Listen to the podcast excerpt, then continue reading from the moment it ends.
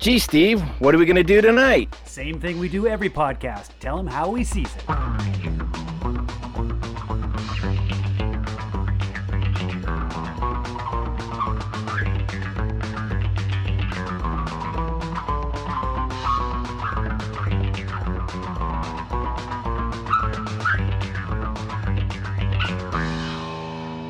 Here we go. It's How We Seeez It, episode 180. We're going to hit... Ant-Man and the Wasp: Quantumania. This is just out on Disney Plus. Just started streaming last week. This was a movie released back in, I believe it was February. Yeah, February. This year. Yep. But yeah, then it got delayed a little. It didn't hit the streaming as fast as normal, but it finally is here. I think they were trying to hold out to try and get a little bit more money out of this one, but you know it just wasn't happening. But it did finally hit Disney Plus, which works out perfect for us because we were delayed from doing this because Bo hadn't been able to see it yet. He was just busy with life and stuff like that. But now we've all seen it. We're ready to do it. Perfect timing because now everybody's watching this. Apparently, this is number one on Disney Plus right now, so that's kind of cool. All the people that didn't get to see it in the theater are now anxious to see it on. I'm glad because I got to watch it again. I wasn't going to go back to the theater to see it. Not that I didn't think it deserved it. It just... I got a little time, and I don't want to repeat movies if I don't have to in the theater. I'd rather see something new. So, but before we get too far into that, I'm Noah, one of our main hosts here on How We Seeez It, and with me, as always, is my main man, Steve. Say hi, Steve. Hi, everyone. Good to be here. Thank you for having me. Always a pleasure. And back with us because we're doing the MCU. Not that that's all we do with them, but we have Bo. How you doing, Bo? Hey, doing all right, everybody.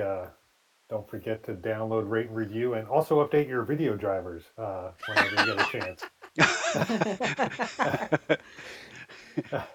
a chance. Bo is coming to us audio only, so yeah, we're not seeing his lovely face, and apparently you're not seeing ours either. I'm not seeing yours either. Yeah, okay. So I don't know what the fuck's going on. Well, that's okay because the people at home listening to the podcast, all they care about is that lovely voice of yours and the opinions you have. The dulcet tones. Right. Also is with us is Nina. How you doing, Nina? I'm doing great. Hi, guys. So we're here, and one of the things we do on How We Seeez It is we take a movie, a show, or whatever it is, and we pair it with a drink or cocktail, and we tell you guys all about them, and we make them, and we drink them. We get in deep conversation about whatever it is we're covering. That is no different this week. So I'm excited to hear what you guys have. I was super excited when I found out what I wanted to do. So I'm sure you guys have some great stuff too. Let's go ahead and start with you there, Steve. Oh, cool. My cocktail was based off a line that Hank Pym said when he first ended up in the quantum realm. And that was, holy shit, that guy looks like broccoli. And so I decided to go look for a broccoli cocktail because I'd never had one before. Of course you did. I found a couple and I adapted them. I actually did a couple trials too. I tried one, tasted it, and I adapted it. So this actually has gone through a couple iterations. So I started by juicing some broccoli. So this is fresh broccoli juiced. And I don't think I've ever heard that ever. I kind of stuck with the savory side of things there, and although I will say my first iteration was needed some sweetness to it, so I changed a few things to add a little more sweetness. But here's what I ended up with. It starts with 1.5 ounces of broccoli juice. That's pure broccoli juice, straight from a juicer. 1 ounce of gin, 1 ounce of something called Seedlip 108, and what that is, it's a non-alcoholic non-alcoholic spirit, and there's a lot of herbal botanicals. It's kind of nice. I was kind of interested to try it, and I did get that at Bottle Barn too. Nice. And then I have 0.5 ounce of sweet vermouth. I started with an elderflower before, but I found it a little too floral. And I also wanted a little sweetness, so I replaced that with sweet vermouth this time around, and 0.5 ounce of chinar, which is your artichoke based liqueur, 1/4 ounce of lemon juice, and then 1 bar spoon of green chartreuse. Of yellow chartreuse. My first iteration was green chartreuse, but yellow chartreuse has a little bit more sweetness to it, And so that was one of my other substitutions to kind of bring up the sweetness. You shake it up in a tin and double strain it and garnish it with some broccoli. And it's actually quite tasty. So it's starting to separate a little bit. Even though, How did you juice the broccoli? Do you have a juicer? I have a juicer, yeah. Okay. And it doesn't... He just wringed it in his hands a couple times. I don't know, did he boil it in water until it mushed up and then strained it? I have no clue how to make broccoli juice. I had a juicer, but I tell you, I had a bag of broccoli, and I put it all in there, and I got 3 ounces. So it was basically, it was basically enough for two trials. I did one, and it worked okay, and then I changed it up, and that's what this one is, so... Yeah, there's not a lot of juice in broccoli. It's kind of a dry vegetable. It's not a bad cocktail, though. I'm actually kind of excited. And I think this one has a better balance to it. And I called it a quantum brocktail. So, so did you do the test run tonight or did you do the test run yesterday? Today, right at 5 o'clock, right when I got off work, I gave it a try. So let the fans know. How your pee smells tomorrow, because broccoli at that volume has similar components to asparagus. Right. Well, I'm just thinking, it's kind of like when you go to a Jamba Juice and they ask you if you want like the wheatgrass in it and stuff like that. Right. And they have to like put so much of that grass to get any kind of liquid from it, and it just. My wife, Alyssa, always gets it, and I am like, nope, do not put that shit in my juice. I do not want that. I do not need that. But I would have never thought of a broccoli cocktail, but I knew you would do it, Steve. Anybody would. Pinky out on that. That sounds very vegan friendly. That's right. So awesome. It's probably gluten free. Nice. All right, Nina, follow that one up. I'm glad it tastes good, Steve, because you were describing it. I mean, you guys could see the look on my face. Yeah. I'm like, that sounds like the most disgusting thing I've ever heard. Like, ugh. But anyway, so one of my favorite drinks that we've done is a Pimm's cup, which is made with Pimm's No. 1 liqueur, which is kind of a gin if you went super heavy on the botanicals and light on the alcohol, and this may be, I may actually use this bottle up, which is which is unusual for liquors that for these kinds of liquors, because in the summertime it's really good with like everything. It goes good in lemonade and iced tea and everything. Hey, that's what happened in Endgame. They ran out of Pym particles. Pym particles, exactly. So, I mean, I had to because, it's Pym. That's the name. So I went on their website, and they had a couple of different things that were sort of gin and tonic-y. There was gin, or Pim's and tonic and Pim's and soda and all that stuff. And it just couldn't beat the Pimm's cup, which... is a half ounce of lemon juice, 2 ounces of the Pimm's, top it off with ginger ale, and then garnish it with strawberries, oranges, a slice of cucumber, and a fresh sprig of mint. And apparently this is to Wimbledon what the mint julep is to Kentucky Derby. It's like everybody drinks it there. So, anyway, I was telling Andrew, I'm like, I don't know if I want to repeat this. And he's like, well, he's like, you can say it's based on the scene, the probability storm where Scott, there's 1,000 of them. And it just, it's a probability storm Pimm's cup. So nice. That's what it is. It's, but like I said, it's with summer coming on. Seriously, everybody needs to look this up. It is so refreshing. Anytime you find a drink that you like, it's one I found recently. Anytime I find one that I really get into, I'm really into it until I find the next one that I'm like really into. So sometimes they'll go a week, sometimes they'll go 2. But yeah, I'll put away a couple of them in that time, then I'll find another one, and then I'm like on that train. So I get it. That's good if you find one that you really like. Nice. Yeah, it's really good. Sweet. All right, Bo, what do you got for us? So when I watched this, Looking at MODOK, am I saying that right? Yep. When I look at MODOK, the only thing I can think of is that he looks like Humpty Dumpty. Good analogy. With that, the way his head is so big and it his whole body is his head, and that's just what and little tiny arms and legs. Little tiny legs, and that's what kind of always Humpty His little Dumpty. Tiny butt cheeks. Yeah, that's what Humpty Dumpty always looks like in all the sort of cartoons and stuff that that I've seen as a kid, right? So I came up with a cocktail called the Humpty Dumpty. Nice. So the Humpty Dumpty is 2 ounces of vodka, 1 ounce. I have to look at it. I thought I could remember it. It's pretty simple. It's basically a Harvey Wallbanger with an egg white. So it's 2 ounces of vodka, 1 ounce of orange juice, half an ounce of Galliano, one whole egg. It says one whole egg, which is wrong. There's no way this calls for a whole egg. So I didn't trust the website and just went with the egg whites, and then 3 dashes of Peychaud's bitters, and it's actually Kelly even liked it, so it's got to be pretty tasty. Why do you think no whole egg? I mean, they have flip cocktails that have whole eggs, and it seems to fit the bill with this, you know.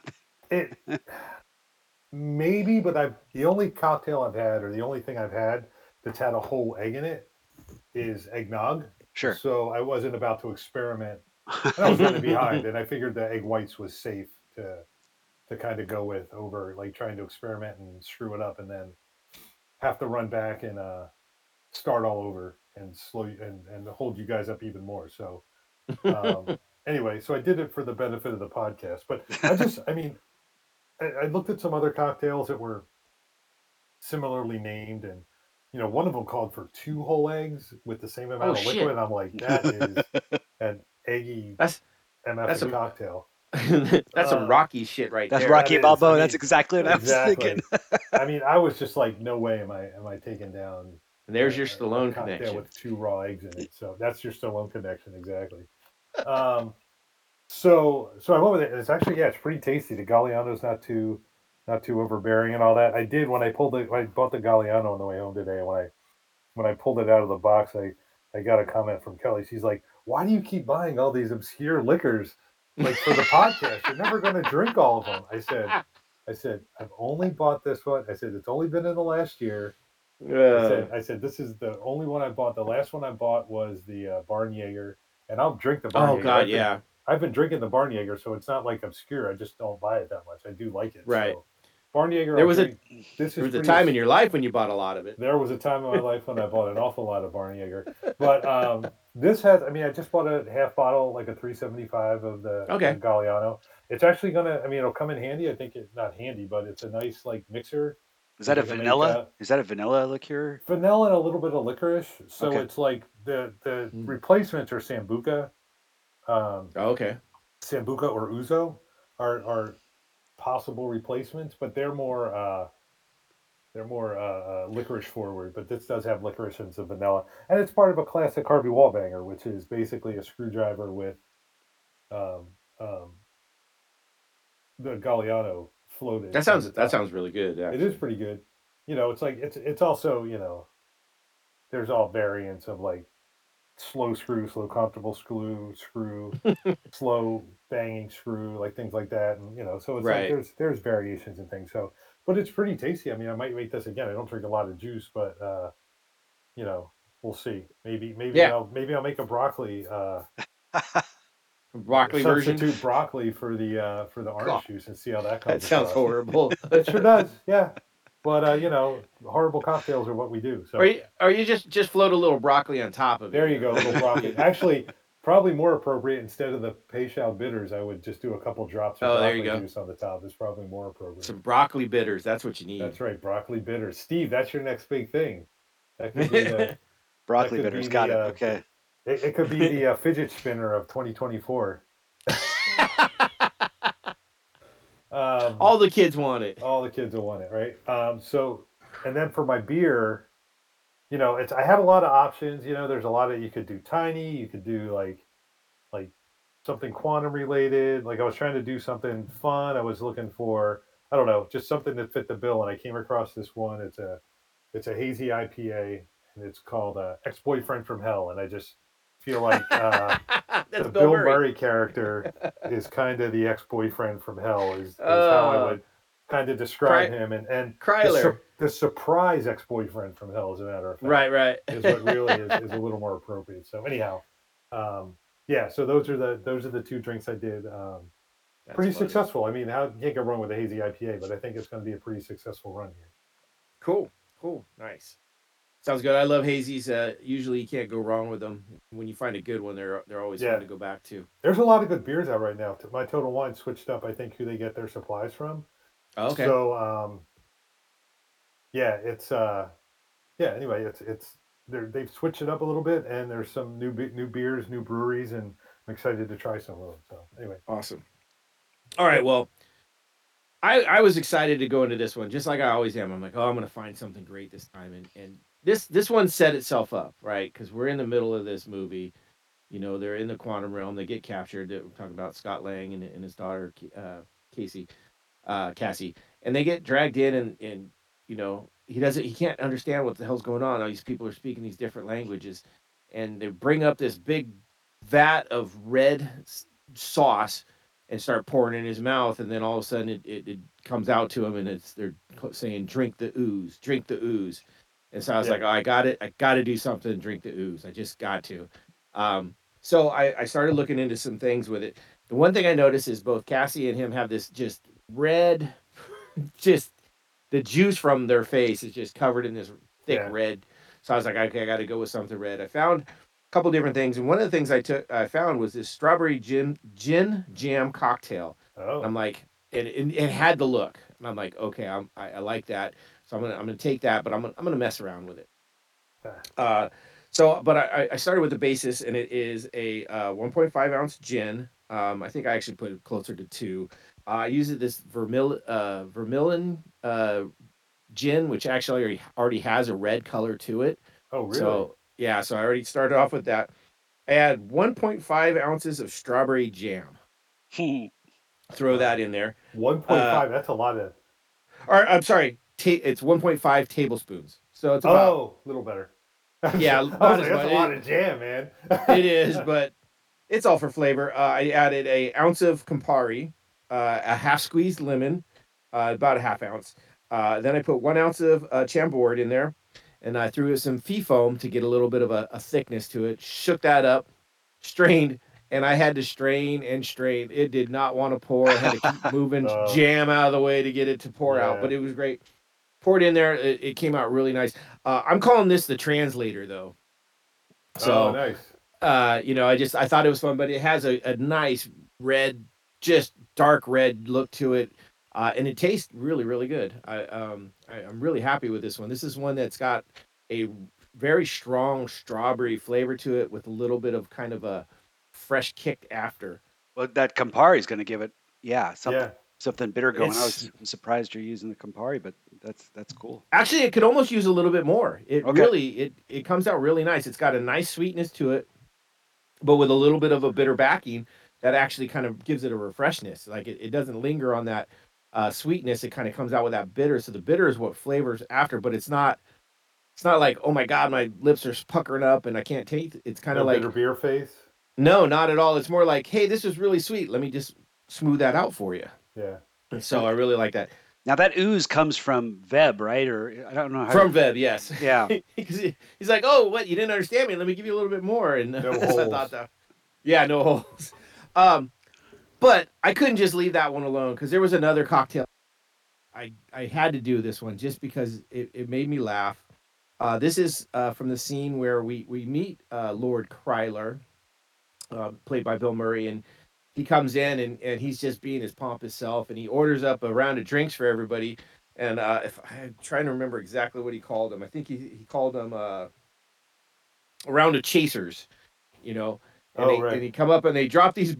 It's like a bowl looking glass, and it's got this nice blue liquid on the bottom, but inside of it looks like kind of a fairy squid looking creature. And the one that I think it's either Hank or Hope looked down into, and it's like pleading, like don't drink me, whatever. Yeah. And then they show Kryler drink his, and you hear him crunching and everything like that, and you're like, oh.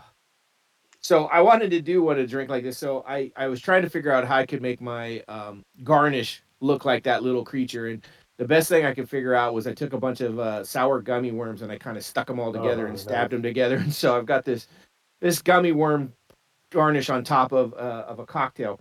The cocktail's super simple. I just wanted a nice bright blue color because that's what it is. So I did 2 ounce vodka, 1.5 ounces of blue Curaçao, and 1 ounce of a sour apple pucker. Put it in a shaker, shook it up, poured it in there over ice, and then dropped that gummy worm garnish over the top, and there you have it. And I call this the life changer. Because Bill Murray says in there, he goes, "Don't drink this unless you want to have a life change," you know. And so I thought that scene was funny because the end of it, you know, the Hope and Hank don't drink theirs, but when they have their big fight and they're going away, Hank flips one of the grow discs over on one of those little guys in the drink, and he blows up huge and starts slamming everybody around, including Kryler. So I thought it was just. That's right. Kind of fun. Don't get your cocktail too close to Nina's, or it might grow your garnish. Yeah, with her Pim particles. I have to say, this is actually really, really delicious. It's very simple, but it's very tasty. No, I don't doubt it. It sounds delicious. It's super tasty for just how simple it is. I was gonna say I'm listening to all of your descriptions, and all of these sound highly questionable, but I'm glad they're all pretty good. Yeah. No offense. I mean, yeah. Yeah, no. Well, that is none taken.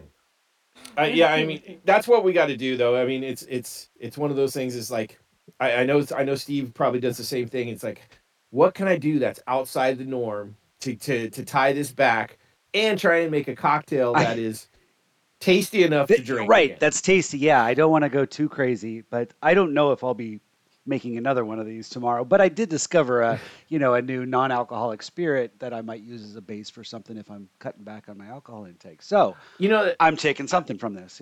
I've seen that, and because me and my wife were discussing, she wanted to cut back on her drinking, but she really likes a Moscow Mule or a what we call an Irish Mule. It's a honey whiskey that we put in with the ginger beer. She's like, she loves the flavors, but she doesn't necessarily want to get drunk every night. Where I'm like, I don't care about the flavor. I like to get drunk every night. But I was looking at it and I was like, how can I find a replacement to get that same flavor of that honey whiskey without going and spending the same amount of money for a non-alcoholic whiskey that a regular whiskey? I'm like, that just seems ridiculous. So I commend you on buying a non-alcoholic alcohol there, Steve, to give it a shot. So, nice. Well, I did include gin as well, so I didn't go. Yeah, well, yeah, I mean, got to. All right, well, now that we've got through our drinks, let's get into this Quantumania, this Ant-Man and Wasp, where a lot of people were wondering why they kept the Wasp name in there, since they didn't really keep her much in the movie. She kind of got short shifted on what she got to do in this, but it is still Ant-Man and Wasp in Quantumania. What are you guys' takes on this, just right out the front? You mean overall review, how we liked it? Yeah, I mean, just What were your initial thoughts, or we'll get into some specifics, but I was just curious. Here's the thing: the director on this said he was really tired of being perceived as being a palate cleanser for the rest of the MCU, and he wanted to make a main dish.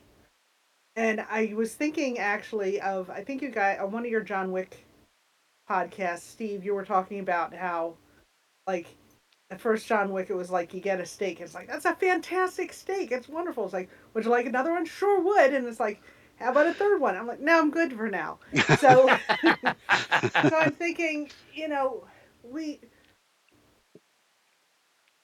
main dishes are great, but a really subtle and well-made Roman punch is also delightful. Mm-hmm. So, I think he took a lot of the stuff that I really loved about Ant-Man and just jettisoned it and just did another. I mean, it was fine. But I missed all the stuff that I love about Ant-Man. I thought this was more spectacle, less storytelling. The storytelling really was lacking, and the way they kind of transitioned from the way the kind of the acts transitioned, it almost seemed like they were just coming up with things on the fly rather than telling a story that evolved. And I've got some examples, but I don't want to get too far into that yet. But no, you guys both hit a good point, and to your point on Peyton Reed, the director. He also directed the first two Ant-Man. Mm-hmm. Yeah. And so, I mean, he has a track record of being able to hit it out of the park with these, because those are great. He even did two episodes, I think, in the first season of The Mandalorian, first or second season. So he's got a good record. I actually, this definitely has a different feel than the first two Ant-Mans, and I don't think it is on the director. I think this is more on the writer. And this is the first ones were written by a different team and stuff like this. And this one was not written by a team. It was written by one person who does not have a lot of writing credentials behind him. That's Jeff Loveness. And his biggest claim, other than they don't even call Ant-Man Quantumania is best known for, he does Jimmy Kimmel Live and like Primetime Emmy Awards, and then Rick and Morty. Oh. And... So a lot of people see a lot of the same Rick and Morty stuff in this, and I don't know about you guys. I know there's plenty of people out there love Rick and Morty. I've tried to watch it. I think it's utter crap. I did not find it interesting at all. It's just hard for me to watch. But the fact that Jimmy Kimmel is his biggest writing credit, I was kind of like, that kind of shows why this was so crappy. It wasn't really that good. And I think that's the bigger problem with this is wasn't the director's take on it and his job, what he did. It was more that the writing underneath it was so bad that, you could put frosting on a piece of crap and it doesn't make a cake. And so that was kind of what, to me, what this came out a little bit is like, it's a decent enough and fun enough movie, but the underlying base wasn't there to be what Ant-Man used to be. What the Ant-Man franchise was before this. So go ahead. No, please. It was missing the San Francisco scene. I mean, that's all there is to it. I mean, that's all the other movies. We warned you about that, didn't we? No, you did, but I mean, that's the biggest. I mean, the Quantum Realm, all the same stuff, all the same people, less San Francisco. I'm just saying. Well, he also was. He was missing his crew. I mean, we didn't get a Luis in there. Like, I know a lot of people were like, "Where's Luis?" And not even a cameo. We got a cameo of what's his name from Baskin and Robbins. No. The guy that was played a really big part in WandaVision, and he. Park. Jimmy Woo. Yeah, Randall Park. He gets a cameo, and Jimmy Woo doesn't get a cameo. Like even the slightest, smallest little cameo. Like I mean, and they had a natural place to put him, and the other two guys was at the end at the birthday party. Correct. Why wouldn't they be there? Right. Or even in the beginning would have been a good. This is where Marvel missed. Everybody has been calling for Luis to do a recap of the entire. Infinity Stone wrap up, right? Really? The beginning of this would you not? I would pay to watch. I mean, I'd love to, but I didn't know people were calling for it. I mean, definitely. That could be a movie in itself. But they could have done just a quick recap of what's happened since the blip, or Well, they could have had. That's the thing. They could have had Luis in the beginning do that. It could have been an audiobook. It could have been Luis doing the reading for the audiobook instead of Scott Lang being at the City Light bookstore. That would have been perfect. Right? And then it's like it cuts to somebody, who knows? It fucking cuts to Steve Rogers listening to the book in his car or whatever he drives. Old Steve Rogers. Old Steve Rogers in his car. Listening on his Philco. Or whatever. Like somebody, it could have been any of them. It could have been, who knows what. It could have been, it could have been a carryover to, it could have been a crossover or a carryover to, I don't know, any of the new Avengers we want to, like, not the Young Avengers, like any of the new characters we're introducing. How cool would it be? More screen time with or something, right? Yeah, no, Bo, you nailed it. They could have done a Luis scene of like the audiobook with Luis doing it, and it's all the Avengers that are still around listening to the book, like in different situations, yeah. You know. Having Hulk, you know, working out with like little tiny headphones, like old Walkman headphones, right. On his big ass Hulk head. Could have been She-Hulk. Could have been any of them. You know, could have been. Actually, it could have been Loki. and what's his name? Loki and Morpheus. Morpheus. Yeah. It could have been Loki and Morpheus. It could have been, you know, a million options. All of them could have been listening to the book. I mean, it could have been Hank. Could have been Hank Pym, because Hank's like every word. Could have been every word with Luis doing it. It's like, yeah, they could have done it a little better for sure.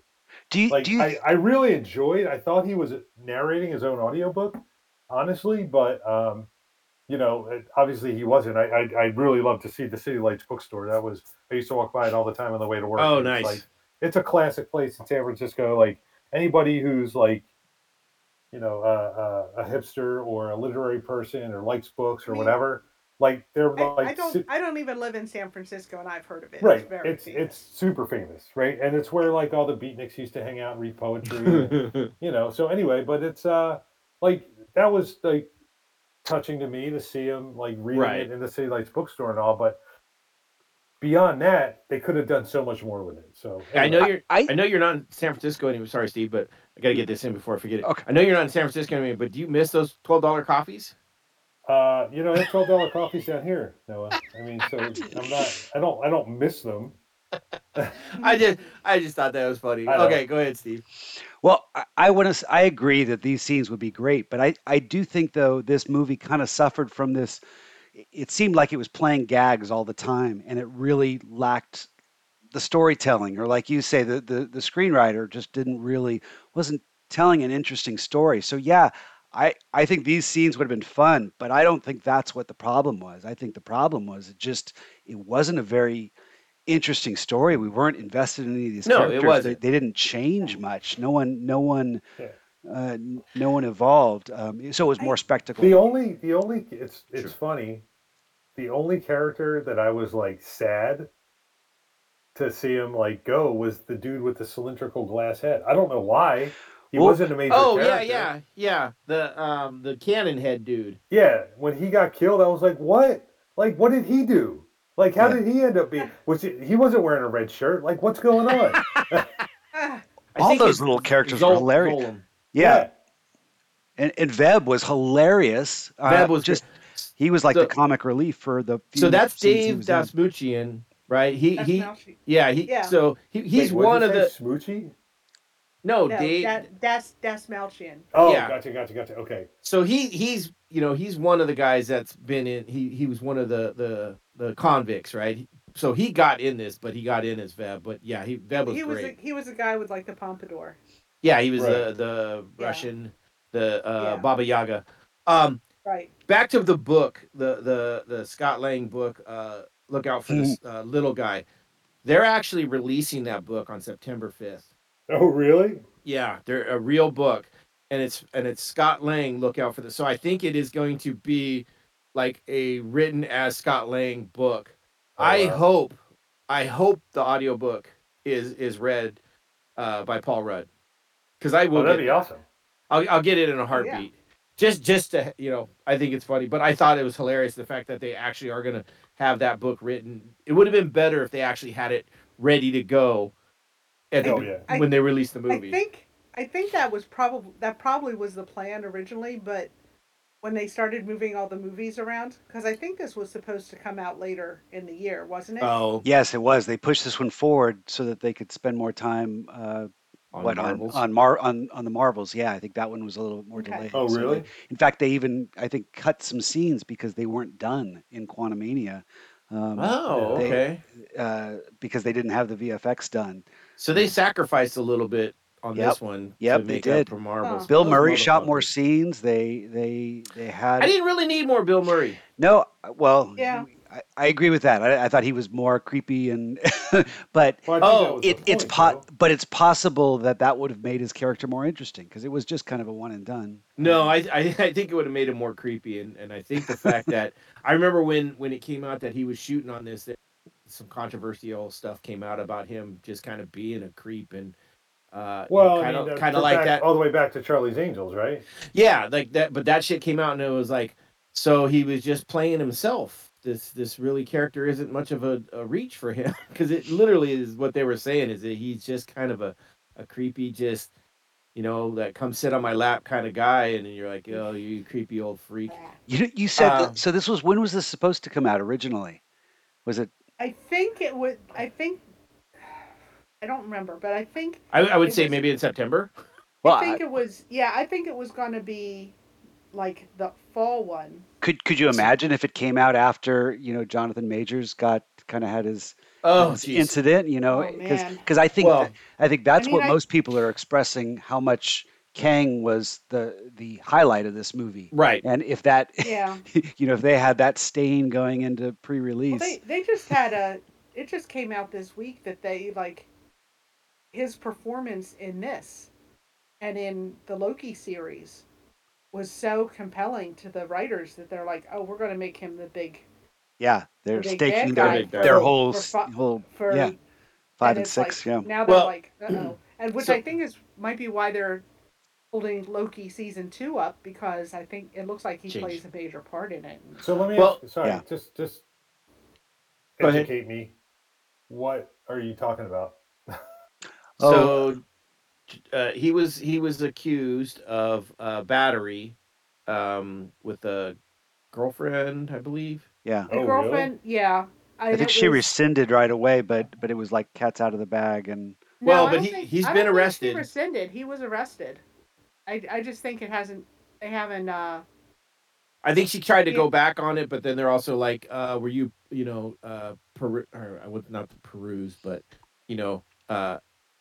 pushed into rescinding this and stuff. So there's a lot going on. He's being investigated. I was going to say, I hadn't heard that she'd rescinded it. And also some other women came out and said, he's not a great guy. It's so easy. And especially with the Quantumania storyline, not so much with the regular, replace him in a heartbeat with anybody. Well, literally anybody. Honestly. And I think that's, From a business point of view, I think that's what Disney and Marvel should do. I think they should just get a whole new actor to play him.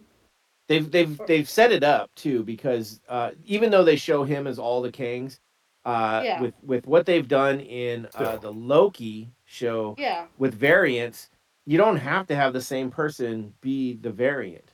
And that's what all the Kangs are. Well, look at all the multiverses from the was it the Spider-Man one where there were all the they went to all these, and there's a black and white one and a cartoon one. And that was Spider-Verse. Into the Spider-Verse. No, not into the Spider-Verse.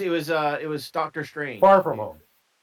Was it? Oh no, you're right. It was Doctor Strange. Where they go through the different universes, and they're all one's colored, one's paint, one's cartoon. Right. Oh yeah. So it could be literally anything. Which I think is what they should do. I think they should get a really good actor. Do you think there's no shortage of good actors? Do you think they should reshoot Loki season 2, the scenes with Kang? I mean, maybe some of them. Well, you could reshoot it if they have the early scenes already shot and they want to reshoot the later scenes. Yeah, or find a place where they can shoot with a different. Here's how I think it is right now you've got it shot, you let it go. He hasn't been convicted yet. He's just been arrested, so you play it out. I think that's what they're doing. So you don't change Loki, and if it goes through and he's found, guilty or whatever, then you just change it and you do like you do it did in Iron Man 2 where we got Rhodey, we got Don Cheadle, and you kind of give it a nod and then you just move on. Don't try and play all these fucking games where people they'll never know. Oh, well, right. We'll just they'll never tell. Nobody's going to give a damn. Give us a good story. Give us good acting, and we are not going to care. Right. Right. Give us a good story, not even good acting. Give us a good story. Well, I mean... True. And yeah, like you said, maybe make a comment like they did in She-Hulk with I was literally a different person back then. And right. or even like the Quicksilver guy, right? Yeah. Yeah. From WandaVision, yeah. Yeah. Or they're going to cast somebody different as Mr. Fantastic in the Fantastic Four movie. It's not going to be John Krasinski. Yeah. Why not? I don't know. You get somebody else. Who knows? Yeah. I mean, look at this. Actors die. Like, they probably had to rewrite the whole Wakanda, like anything to do with him. They had to rewrite all of that, right? So here's my... I thought about this today, and I know this isn't... We're getting off on tangent, but I want to get on this tangent too. We're still talking about variants. I thought this is a perfect way to get back onto a Black Panther that would be perfectly fine, and I think everybody would get behind it, right? We have a show that somehow deals with a different universe and it has a different Black Panther, and that Black Panther is Michael B. Jordan.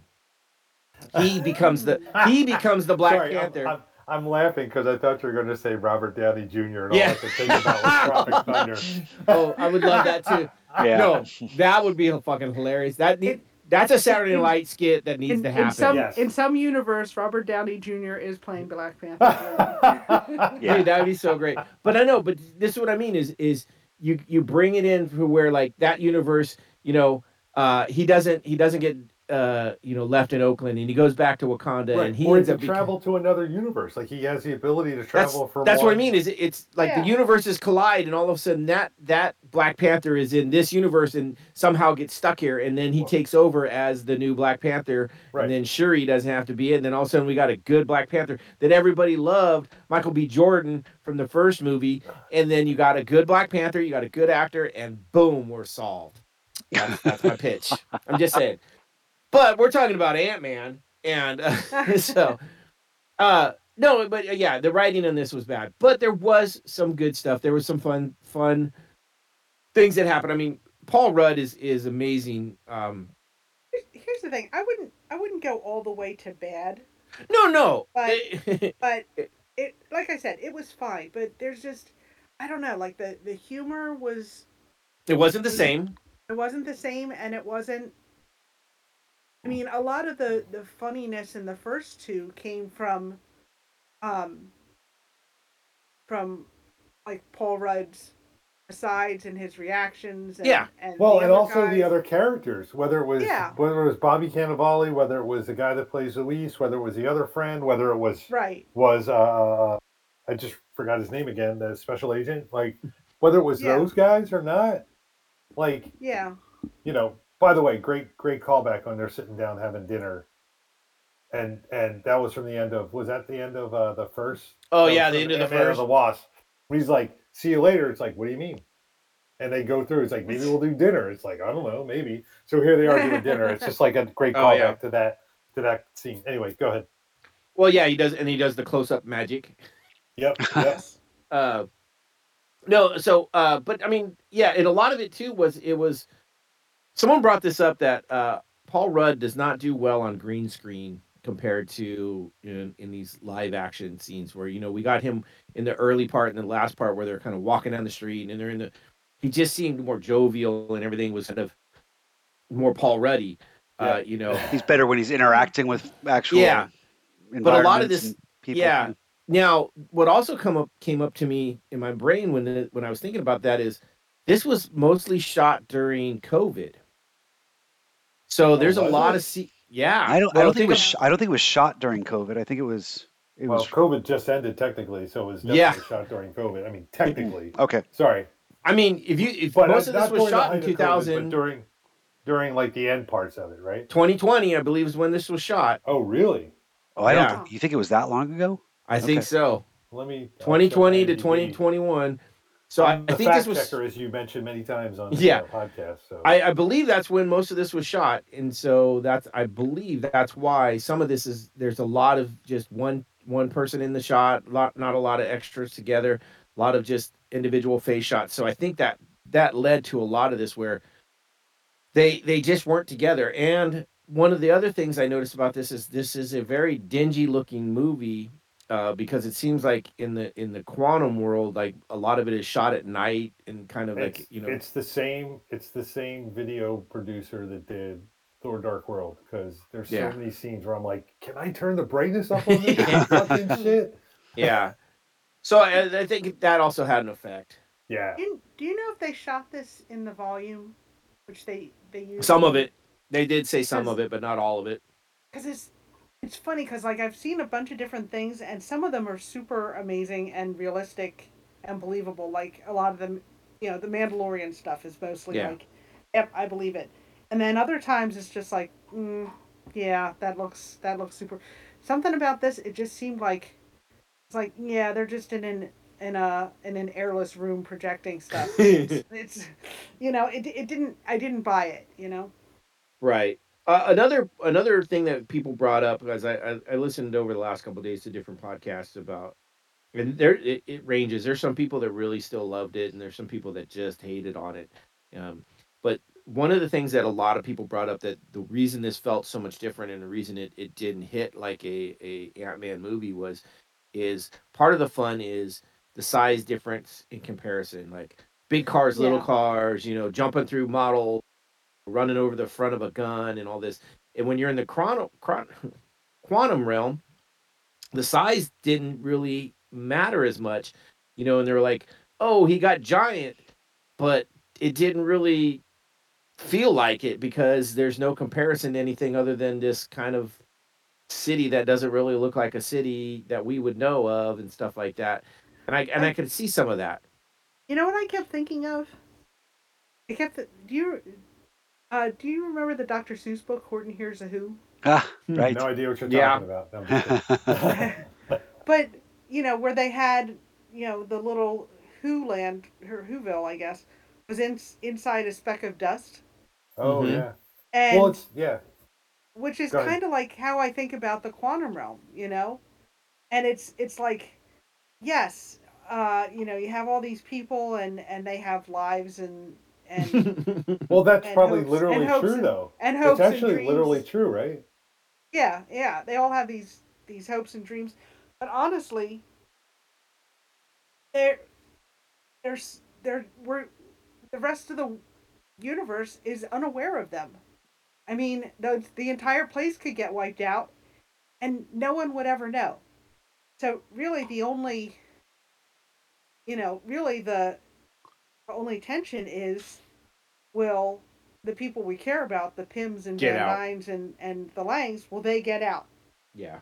And you know, and you're not wrong. You're not wrong. Yeah. That is part of it.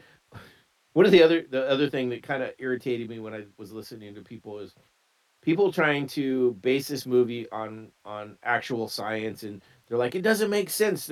How do you get big when you're already so small? And I was like, it's all make-believe, so it doesn't really fucking matter. And then one of the things I thought of while trying to figure out, like, okay, well, how does this make sense, is it's a different realm, which means it exists just like Guardians are in different areas of space, right? They're just jumping around, right? Or when in Doctor Strange, where they went to these different realities, essentially. It is a different reality. Just because you shrink in one spot and end up there doesn't mean you're kind of stuck in that little, you're not just that little speck of dust that stays in that spot. It's almost like you get transferred into a different reality. So you're not necessarily in the same spot. So that could be as vast as anything. So yes, you've gotten sucked into there. So now the size is kind of like it is in our world, where he can go small and he can go big compared to what he is in that portion of where he's at. Like, he got sucked in as his size relative to what is normal there, and so it still works. And that's, I was kind of like, these people that are trying to put the science on it are driving me nuts, because like it's all make-believe people. I mean, I guess I'm going to play this back to you, Noah, though, when you start complaining about another movie that that breaks rules and stuff where you right. I will only if they break their own rules. Or if they're based in reality and break. Although, do you think this movie really tried to establish its own rules? It seemed like they were kind of making them up as they went, and that's why I said you can have whatever you want in it, because they didn't state anything and then go and break it. Do you think that's okay? Just to kind of, I mean, sometimes you want to see some structure. You want to have something. I agree. I agree that you can, if you make rules for your environment.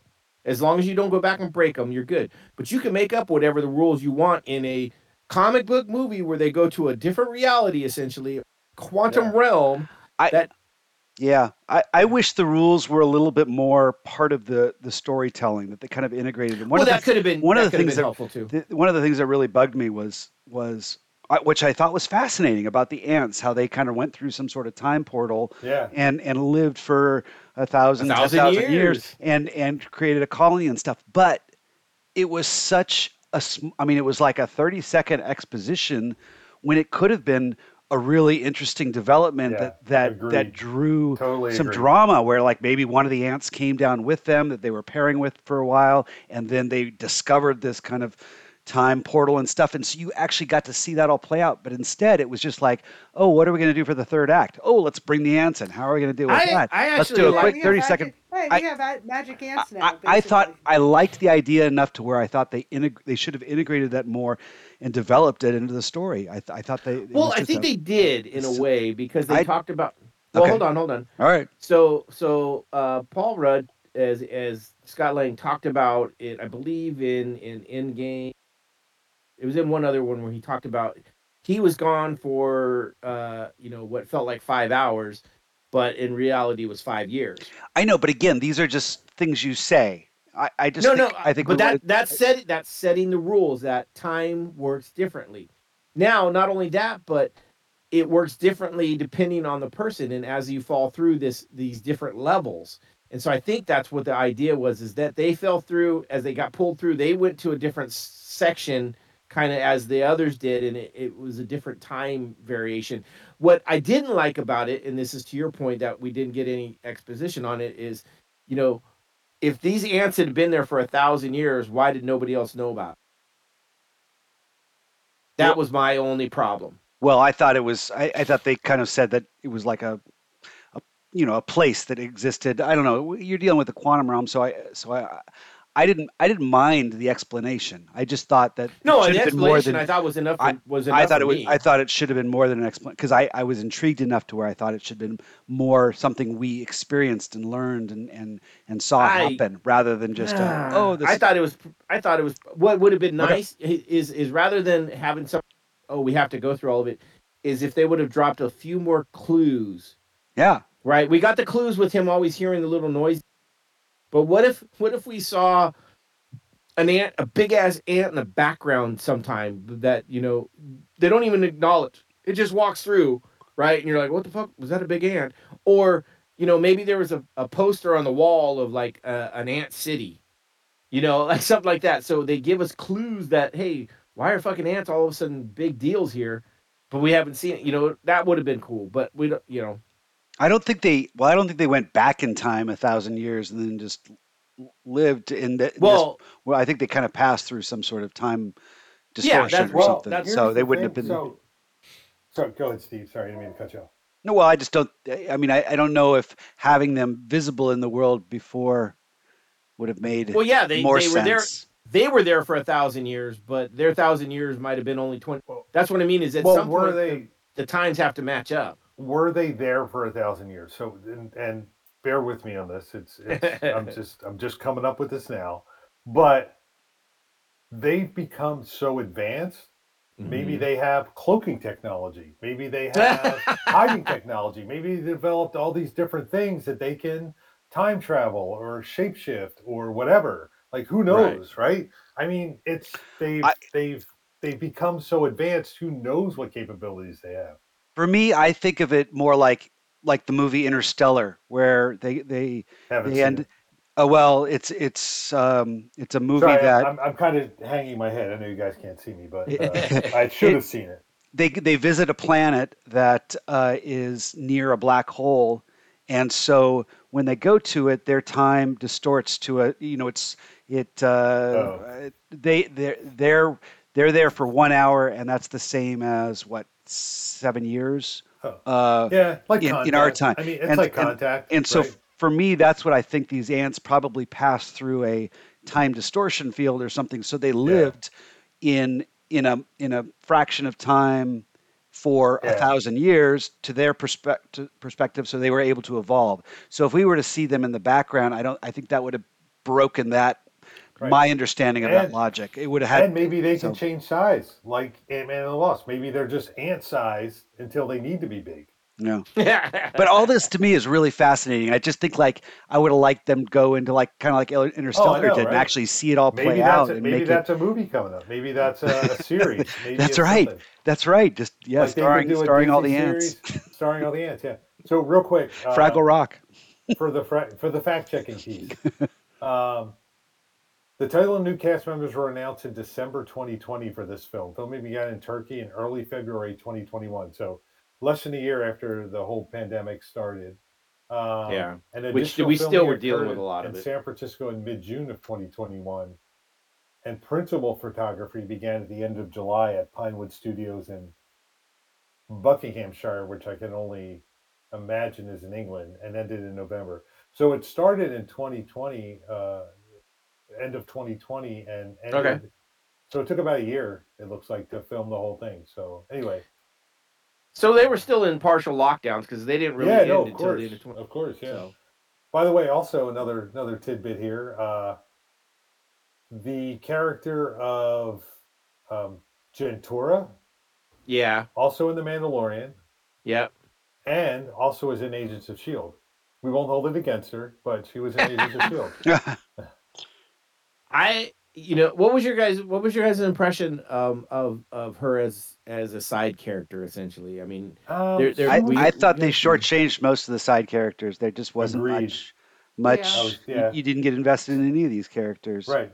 I didn't have an investment in her. I thought she could have been a great character. I thought she could have been a I forget her name. The From Fast and Furious? No, the drinking sidekick from Ragnarok. Valkyrie. Valkyrie, yeah, exactly. I think she could have been another Valkyrie kind of person or whatever, but I just don't think they didn't get a chance. None of the side characters, actually none of the characters really got a chance.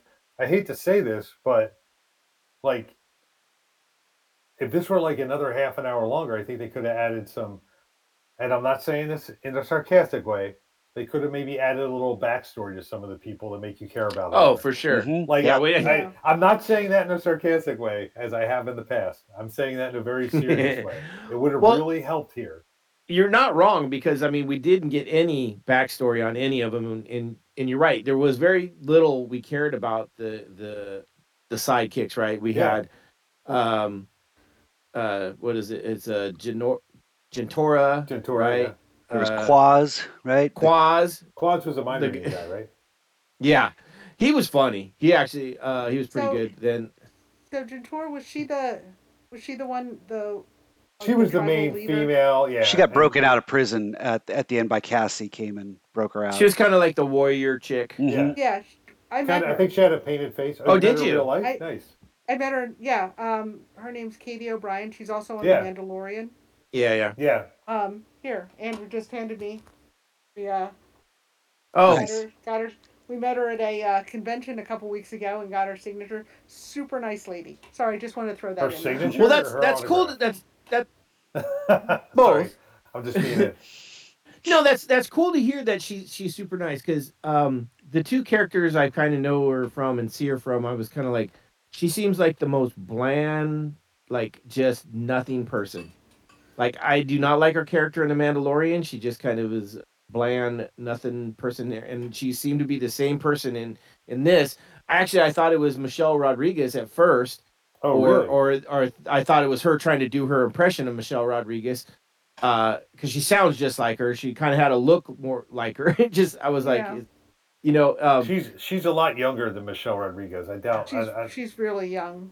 Right. No, I mean, give the lady props. She's I've actually read up on her. She's a martial artist, and she's she does a lot of her own stunts and stuff like that. I actually thought she was her character in The Mandalorian was supposed to be kind of like... Oh, yeah. You're not supposed to like her, and I didn't. No. So. Well, that's it. Andrew went up to her, and he's like, no, he's like, I hope you don't take this the wrong way, but I really hated you. And she's like, that's great to hear. Oh, that's awesome. Give him props for that one, because I love that. That's yeah, like I said, but she was really nice. Anyway. No, that's great to hear, because like I said, my impression of her from the stuff I've seen her is, like, oh, my God, she seems so... Ugh. But... I think that's also writing. I think it's the way she was shot. I thought she was like Michelle Rodriguez in everything she's ever done. She doesn't have a lot of range, and that's why I thought it was her, because it seemed a lot like what she's done. But I've read up about her, and she sounds really cool. She, like I said, she's a martial artist, and I give much respect to anybody that puts their life work into that, because that is not an easy thing to do. I have a feeling we'll see. So do you have respect for Steven Seagal? I'm just asking. Oh, God, really, Bo? Really? God. He's putting his life work into it, though. No, you're right. You're right. And at one point, he was pretty good. And then he became what he is now. And I'm just fucking with you. You know it. No, I know. I'm actually fucking with Steven Seagal, but go ahead. Quaz was fun. I really liked him, and most people know him as Chidi from The Good Place. Oh yeah. Oh, it's on my list. I haven't watched that, but it's he's so good in that. So good in that. It's a fantastic. And I know series. The spoilers about it and everything too. No, so I mean, it's okay. But yeah, he's really really great. Yeah. So he was fun in this. I thought they could have done a lot more with him, and so apparently there's a rumor that he was up for Mr. Fantastic at one point. Richards. Oh man! Did we talk about it when I restarted? Who is Mr. Fantastic going to be? We don't know. I don't know yet. I think it's been announced, maybe, but it's still rumors. It hasn't been announced. There's a. So far, the hottest rumor is Adam Driver. Oh really? Okay. Yeah. No. I would not like that. I don't. No. I would actually, you know what? I will rescind that, because he is in. Have you guys seen the movie Logan Lucky? Yeah. Yes. He's. Okay. If he can channel the Logan Lucky character and not the Star Wars stuff and not the Black Klansman stuff, because he's like good in Black Klansman, but it's a very different movie. But if he could channel that like kind of. Logan Lucky kind of like. Yeah, he's got a lot. He's got a lot of range. He's done a lot of roles. He sure does. Yeah. So yeah, I'm not going to dismiss him as I just. He needs a haircut because he has long hair in all his movies, and Mr. Fantastic does not have long hair, right? Well, he could if he wanted to. He'd just let it stretch out. One of my favorite Saturday Night Live, because it's not consistent to that. Anyway, go ahead. Dude, remember that Saturday Night Live skit with Adam Driver where he played? They did the Star Wars boss, undercover boss. Yeah, undercover boss. Oh, yeah. Oh my God. Classic. I loved that. He's yeah. That's that's great. He did that. He did a Jim Jarmusch movie. I can't remember what it's called. About who's Jim Jarmusch? About zombies. No, I don't know that one. But it was like he was really funny in it because he was like the only guy in town. Like, they come on this scene, and there's all these people that are ripped apart and, strewn all over the place. And he's a cop, and he's there with two other cops, and they're like, maybe it was some sort of animal attack or some sort of rabid animal. And it's like, yeah, it could be an animal attack. And he's like, guys, I'm thinking zombies. And they look at him, and he's like, ghouls. And just the way he said it was hilarious. Yeah. But anyway, he's a great actor. I mean, wasn't he nominated for Marriage Story? Wasn't he nominated for an Oscar for Marriage Story? Yeah. Yeah. So he's not he'll win one eventually. Honestly, that's possible. Yeah, I think he's really good. I mean, I think I like him in Black Klansman a lot too. I mean, I actually really enjoyed that movie too. I mean, I did too. Yeah, it's funny. You don't think you would ever say it, but Star Wars might have actually hurt his career a little.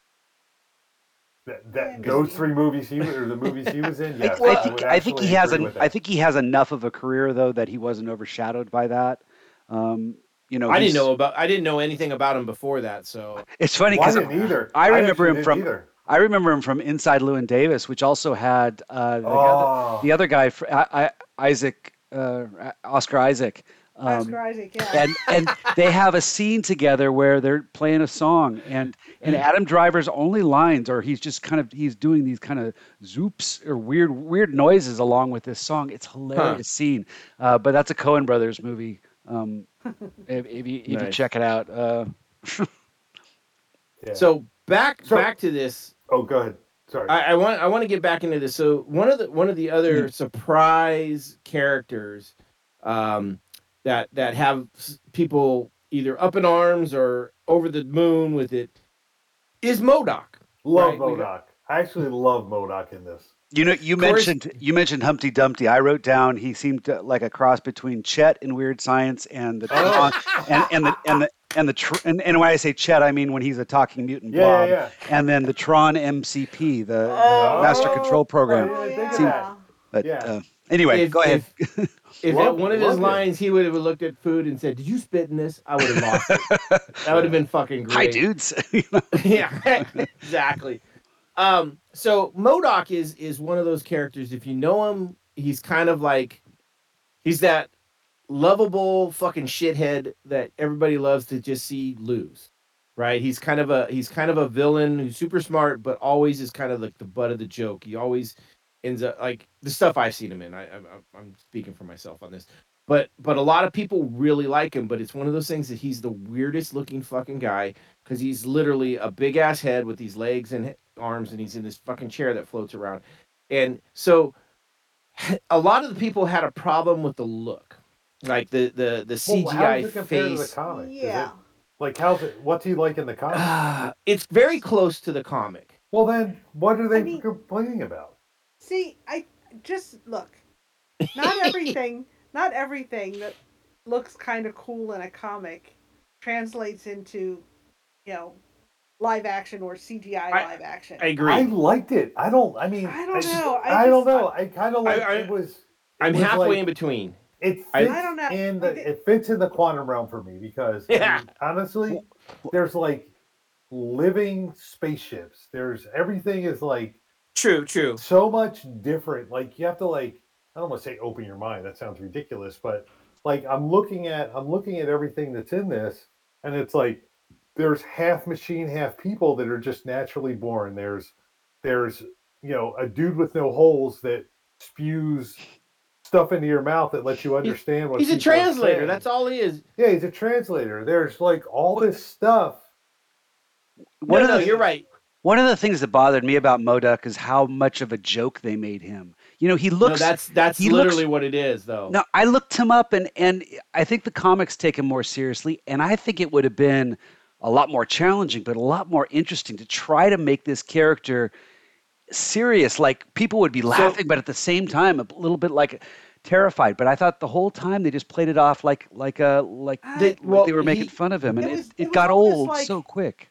I don't know. It did this thing that they do in MCU movies, and they're doing more, and it's just becoming more obvious and annoying. Which is, if we point out how ridiculous this thing is, then we can get away with it. Then it's okay. It's okay that it's ridiculous. And what else have they done that with? Like, what would you compare it to? Hawkeye. Yeah. Hawkeye's not ridiculous.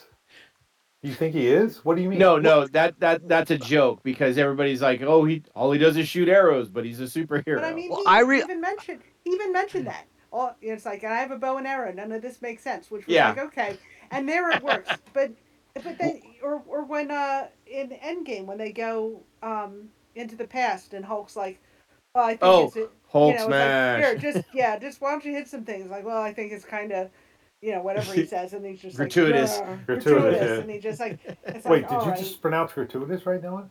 I did. I've been practicing. But how about I remember when Thor came out. I like before when I saw the trailer and it showed the hammer being, you know, and I got a little panicked. It's like Iron Man and Captain America. They felt a little bit more grounded, and here they're bringing this god, and they're going to try to integrate him into MCU. And I thought, how are they going to pull that off? But I thought they did, and how they took the character seriously and presented him as as, you know, brought all the correct elements in and still made it work in the world.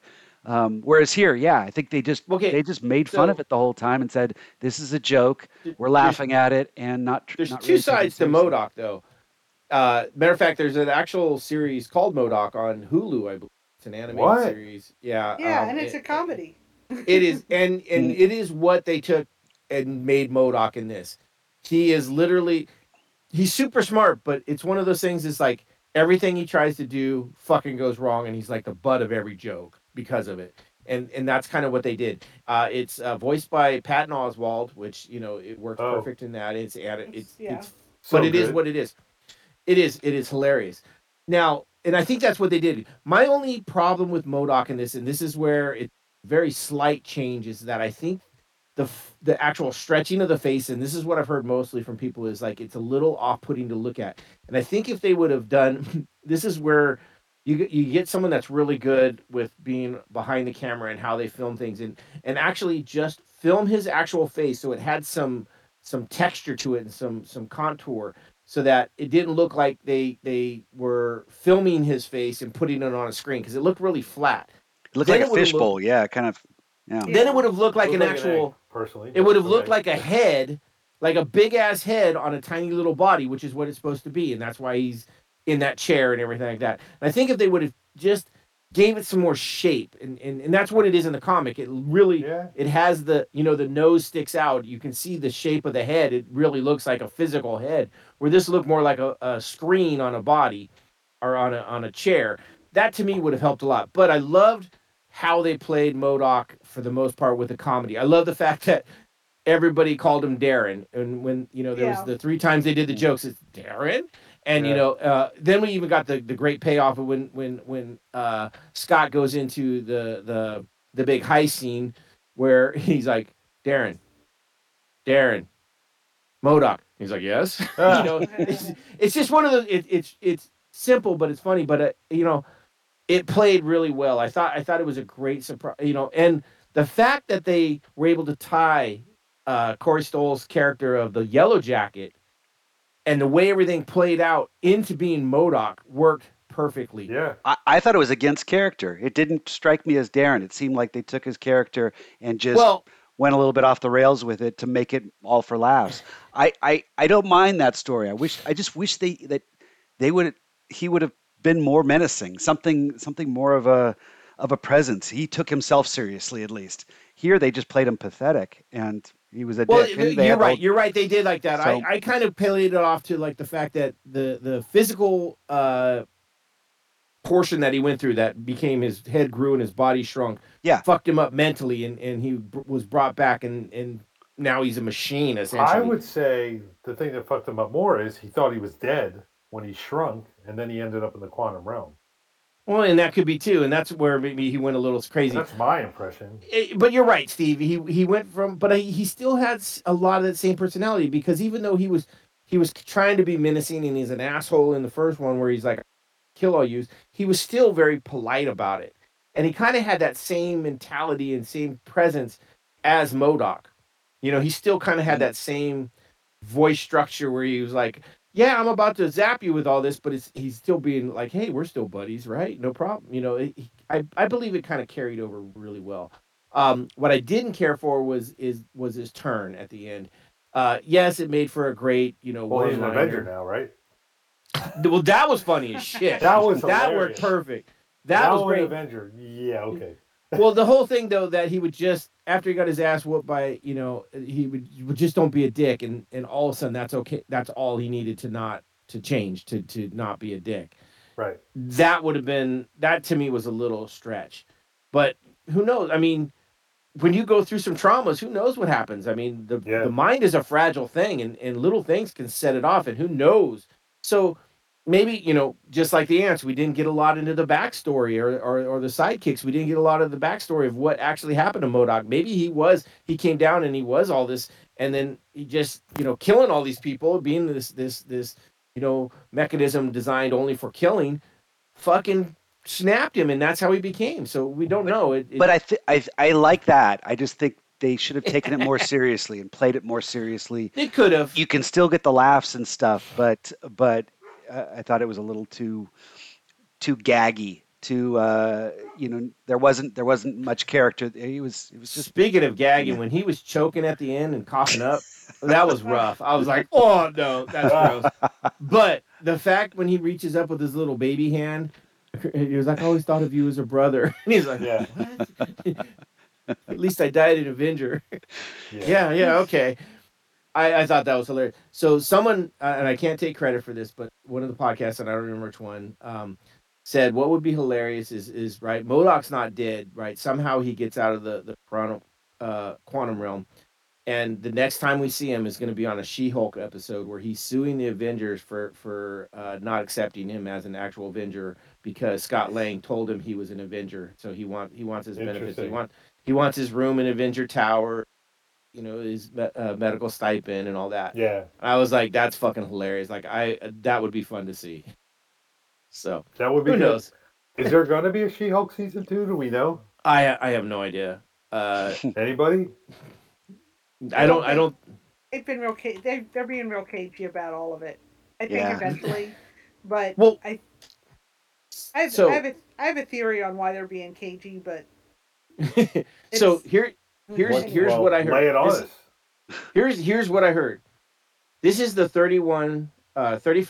MCU movie, right? Which makes sense that it's a Baskin-Robbins movie, 31 flavors. Oh, right? This is the 31st flavor for Baskin-Robbins, which I thought was hilarious. But this is the beginning of the 5th phase, right? So we had, it is? I didn't know that. Okay. So we had phase 4, right? Phase 4 had, I think, 5 movies, right? We had Eternals, Shang-Chi, Spider-Man, Thor. Oh, so we had 6. Love and Thunder, and you had Black Panther, and there was one other in there. What am I missing? Was Black Widow? Okay. Oh, the Doctor Strange. Yeah. Well, yeah. So we had Black Widow was in Phase 4, was it? No. Yes. It was after Endgame. Oh, so yeah. Technically, right. Phase 4. So I guess we had 7, 8 movies. We also had 8 miniseries. I didn't realize there was that fucking many, and I was like, "Oh shit!" What are the 8 miniseries? So you got Wanda, yep. You got Falcon and Winter Soldier, right? Loki, Hawkeye, Moon Knight. Oh right. She-Hulk, Miss Marvel. Yeah, that's it. What If? Are those? So does that? Yep. I thought those were just like but yeah, it's still considered a Marvel miniseries. So what about So the thought was like, man, we had so much material, right? And a lot of people were talking about this Marvel burnout, right? This like overload, this overload. And I was like, man, you're right when you come to think about it. And I think that's why a lot of these series are now being pushed. They're like, yeah, we're going to put out a little less material, kind of make you guys want it a little bit more, because I think what happened, and this also, this is my own thought process on this. I don't know if anybody else believes it. In the last 4 years, we've had a social just blooming of everybody's offended by everything, and it's more fun to hate on shit than anything else. So, and we also had the end of phase 3, which ended with Endgame. Or I guess, is Spider-Man considered Endgame, or is it considered, is it phase the Far From Home? Is that considered phase 3 or phase 4? I can't remember. Phase 3. That was the last one. That was the last one of phase 3. So we had Endgame though, which ended this 10-year run of all this great shit, and then we had all this other stuff coming out that just doesn't hit on the same level. And so critics and people have been just like, it's not the same. It's not as good. It's not as good. You're not hitting the same level. So it's like everybody's holding everything up to this 10-year crescendo of all these movies and how high it got. They're holding every other movie to that level. And so people are just shitting on them and like, this isn't as good. This isn't good. Well, really, we should be comparing these to,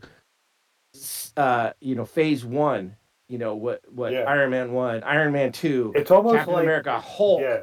We should be comparing them to them because it's like we're restarting this, right? And so I think that's a lot of that. That's what I was just saying is I think there's a lot of that, and in the social aspect of things, people are just more quick to tear things down rather than kind of be positive about things. And this is across the board. I've seen this, and it's, you know, it's a bad thing to happen. I think there's also a challenge with at the beginning, all these characters were being introduced and then they were coming together. Whereas now it feels like everything's going in different directions. They don't have anything that it's coming together. Yeah. I think Kang was the hope for the Kang dynasty, and that's a little bit unraveling now, or at least there's some uncertainty on how that's going to play out. Right. So yeah. Well, in phase one, we got a lot. Go ahead, Bo. I have two things. One, I think people not going to movies during the pandemic, early in the pandemic especially, people weren't going to movies. I think that affected it because it was always like, can't wait to get out to the movies on Thursday at midnight or whatever. Can't wait to get out there to see it as soon as I can see it, kind of a thing. That kind of went away. So there wasn't that connection to it as well. But I think you make a really great point, and I'm going to make the comparison to a parallel sort of thing is, think about Star Wars. Mm-hmm. Star Wars had episodes, I'm going to air quotes, 4, 5, and 6. For everybody who's over 30, it's 1, 2, and 3. We all had episodes, Star Wars Empire and Return of the Jedi. Nothing that has been released since then, I don't care, it has been as good. Nothing. Not the TV series, not the movies, nothing. Compared. Mando season 1 was pretty close. Still, it's right up there. It's close. I'll give you close. I'm not going to give you in the same category. Rogue One was pretty close too. Yeah. Also close. I agree. Rogue One was probably the closest of anything. I will tell you. But that's I'm going to make that comparison. That's my comparison. Give me that. I'm 5 years old watching Star Wars. Maybe. And Rogue One, especially the end of Rogue One, for me, it was I get it. But you mean the fan service at the end? Yeah. Yeah, a little fan service at the end and all that. But if you think about it in the big picture of all that kind of stuff, you're right. It's very similar. There's phase 1, 2, and 3, not movie 1, 2, and 3, but phase 1, 2, and 3 were the fucking piece de resistance of Star Wars. Yeah, and it was phase 1, 2, and 3 were the piece de resistance of the Marvel Universe. Now they're chasing the dragon. Everybody's chasing the dragon. They're trying to get that. You're telling me we're in the prequels right now? Fuck. No. I quit. I don't think we're in the prequels. I don't think we're quite there yet. We're not quite there yet. But it's just, they're just not there. It doesn't have the same panache. It doesn't have the same suck you in. It doesn't have the same, anyway, it just isn't there. Here's the thing. I see what you're saying, though. You're right. I like it. I agree with you about I think the pandemic has changed our movie habits. Possibly for now. Forever. No, just possibly for now. Forever. We went to see... Bo's still afraid to go. Well, I'm not afraid to go. I'm fucking busy as shit at work. Sorry. Last week, Andrew and I wanted to go see Guardians of the Galaxy 3. And we asked Claire, and we said, when do you want to go? And she's like, I don't want to go. We're like, you're not interested? She's what? Yeah. Well, this is the thing. We're like, it's all about Rocket. She's like, I know, it's going to be great. I would just rather watch it at home. So leave her at home. Which we did. Yeah. We're not. She's old enough, right? She's old enough, yeah. I'm not going to force her, but it's I force her. No, I'm just kidding. I think a lot of kids her age kind of have that attitude. With streaming, she knows in 2 months it's going to be on, and she can watch it 50 times if she wants. Well, not even in 2 months, because the kids today are probably savvy enough to figure out a way to get it the week after. You're right.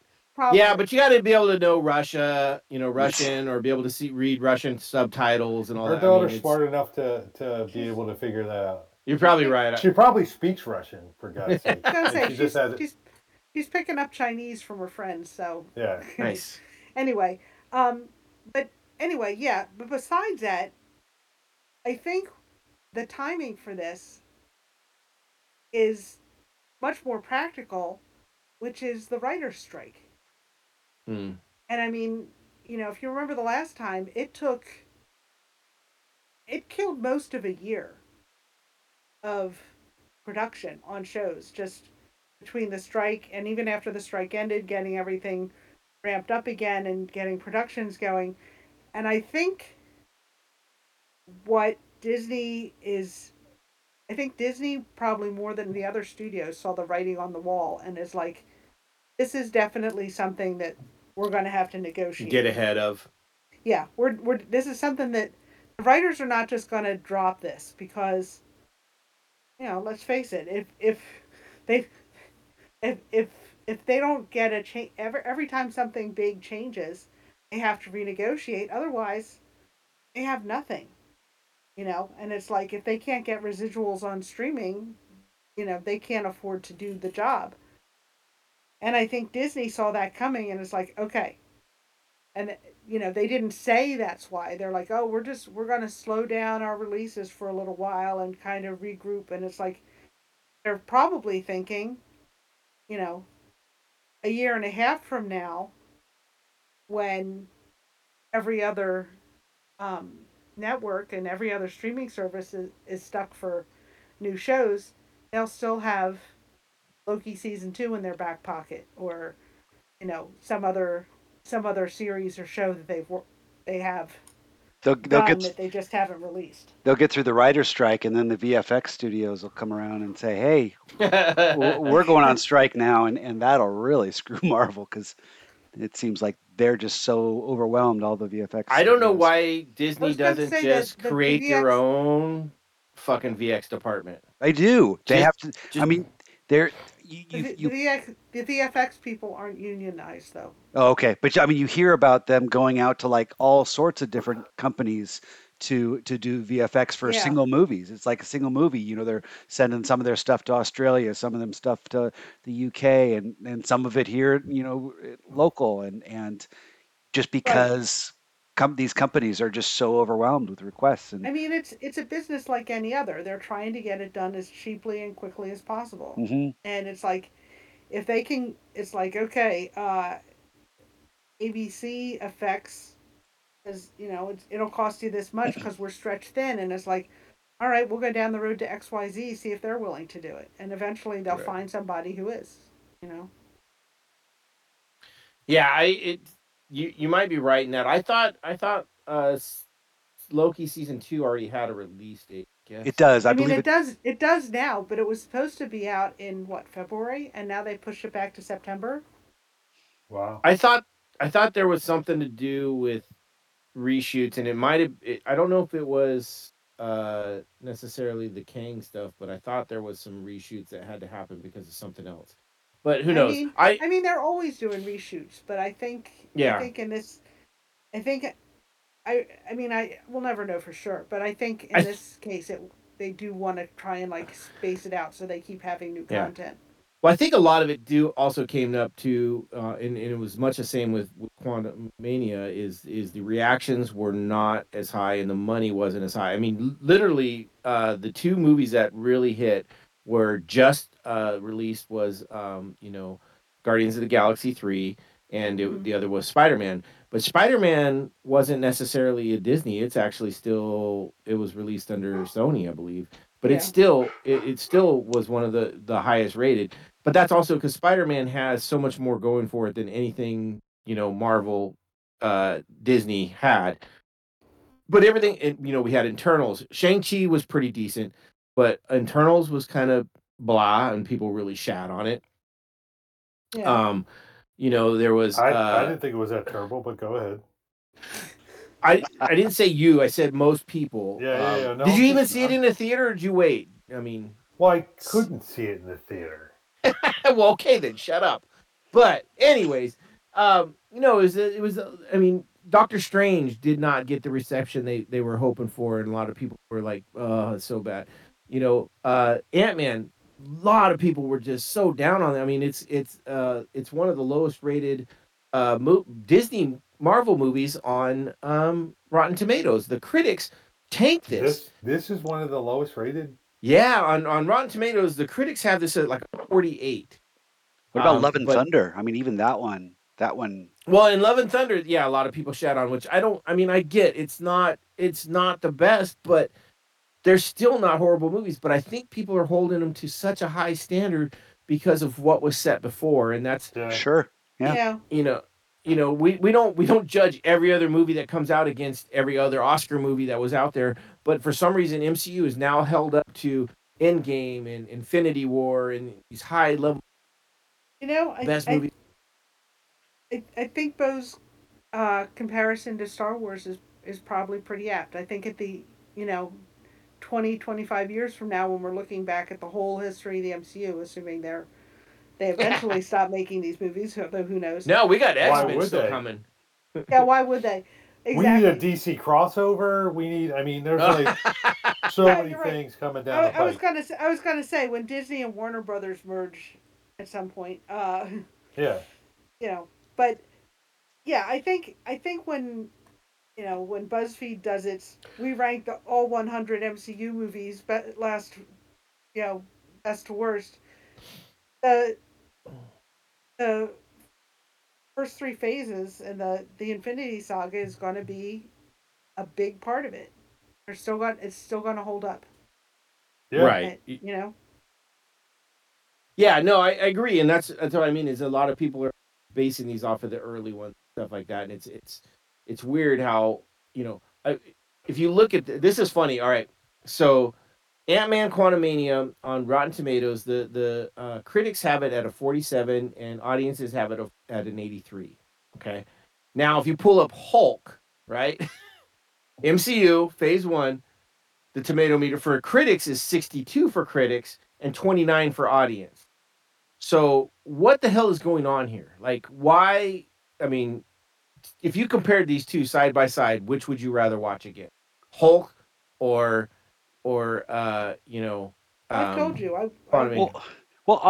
Audience and critics are always doing that and everyone's always throwing a fit about the imbalance there.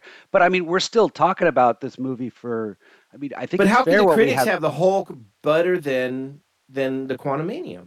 Like, really, how do the critics have it's 62 to a 47 on that? And then even the audiences have an 87, an 83 to a 29. How is there that big of a disparity between the two films? Well, what are you getting at? Are you saying that? I think we are all in agreement that critics can be a little obnoxious and. Their opinions can be holier than thou. I never ever rely on critic scores, but I'm just saying the fact that they're that off. And audiences can become very much trolls on these sort of sites, so you can't really trust that either. So I don't know if these things are to be trusted necessarily, but when you read what they have to say, sometimes they have good points, and I think that's where you get into the real meat of what movies are, what can be drawn from what people like and what people don't. But just basing it off a percentage. Gives you a good insight as to what's going on in the world, maybe what's going on with trolls on the internet. And but critics should be more consistent, right? They're paid, that's the problem. Is they're paid. The thing is, critics have to see everything,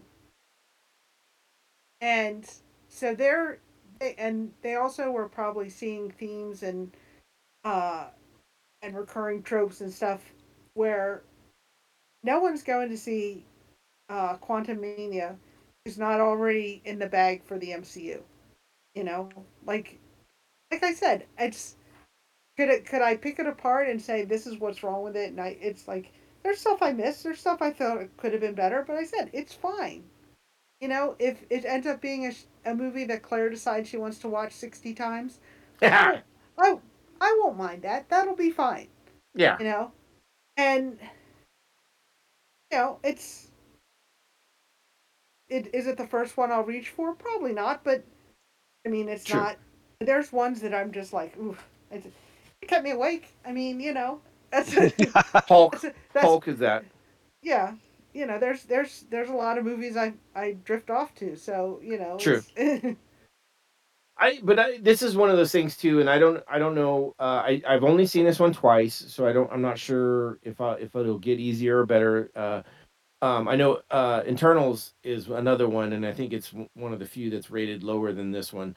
But I know we just recently did that pod on that one, and my rewatch of that, I actually enjoyed it a lot more the second time I watched it after, a big break, and I don't know why it was.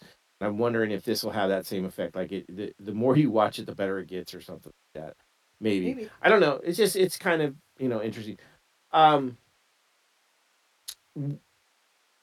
What did you guys think of did you feel that this was a handoff movie too, like where we saw some of that in the Hawkeye series? We saw the handing off of the mantle of Hawkeye from Clint to what can I think of her name? Cassie. Off top, Cassie. Oh. No. I'm sorry. You were talking about Hawkeye. You get where I'm going. But that we've seen the handoff, right? We've lost Iron Man. We get Ironheart in the Wakanda movie. We've got a new Captain America in Mackie is now Falcon Captain America.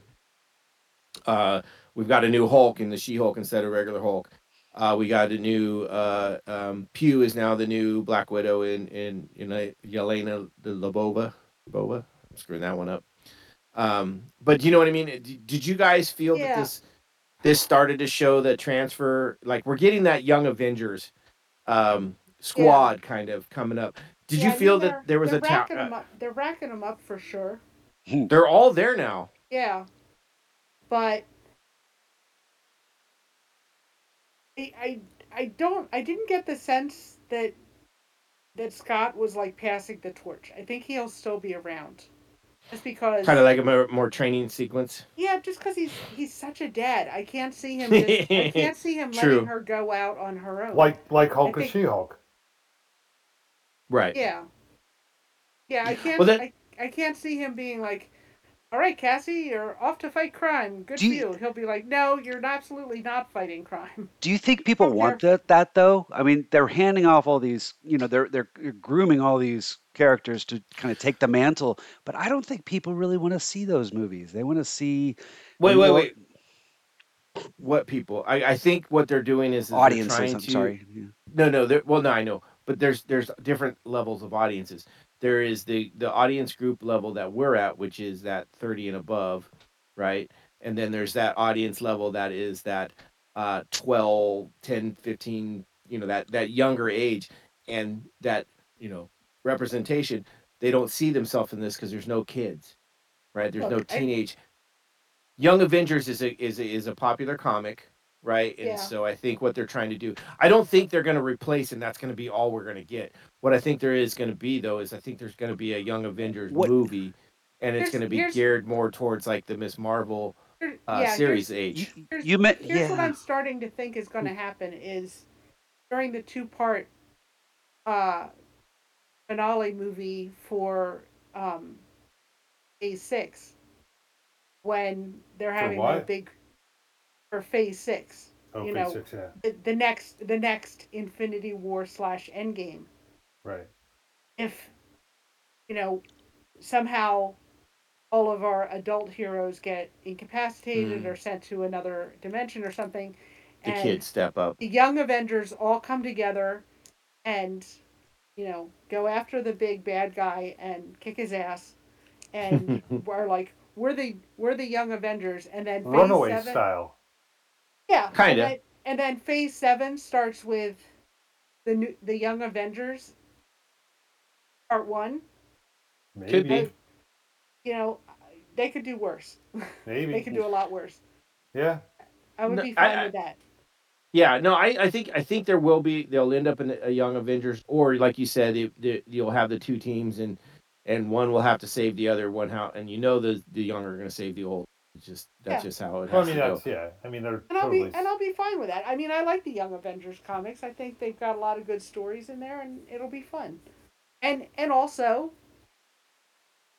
we've seen that these actors do not want to do this forever. Paul Rudd might. But he doesn't age, so it doesn't matter.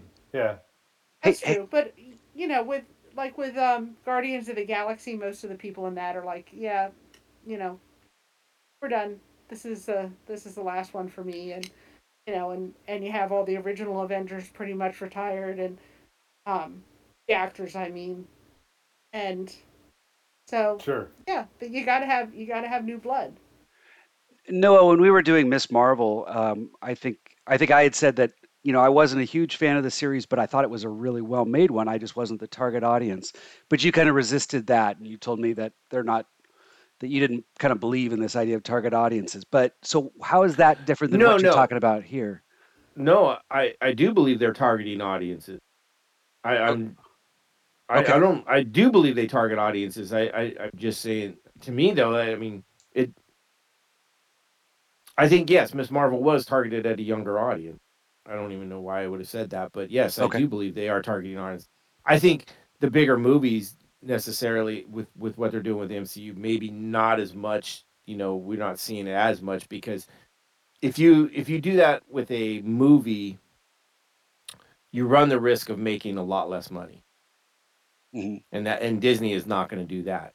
So that's where I think the Young Avengers may be more series. Right, I don't know. It all depends. It really depends on how much they want to go. But there are, you see a lot. I mean, I see it a lot on the social medias where they really are pushing. You see the different young actors and their roles posing together at different. You know, there was the Guardians of the Galaxy, and it was the Miss Marvel, Ironheart, and it was America Chavez. They all posed together and hashtagged it, you know, Young Avengers. So it's coming. I think the big, you know, when you put all these, the different characters together into one big cast, that's a lot harder to pull off. That's where I think Avengers was so successful, but I'd be worried that if they force these characters together too soon, you're really going to get, you know, very little storytelling and more just, you know, a bunch of superpowers kind of, which might be what some people want to see, well, but I'm more drawn towards... That's even what happens in the comics. Yeah, okay. Individual comics deal more with the individual characters and you get more backstory. When you put a team together, it's the team taking on a big bad. Right. And so, and we might get that, and I don't know, and I was just curious what you guys thought, because that was one of the things is we've seen a lot of the handoff in these previous things and a lot of the new Young Avengers showing up in the next phase. But you know, it's interesting, at the end of Quantumania, there was actually a point where it seemed like Scott Lang may sacrifice himself, you know, where it was like, hey, we're going out together. They should have let him.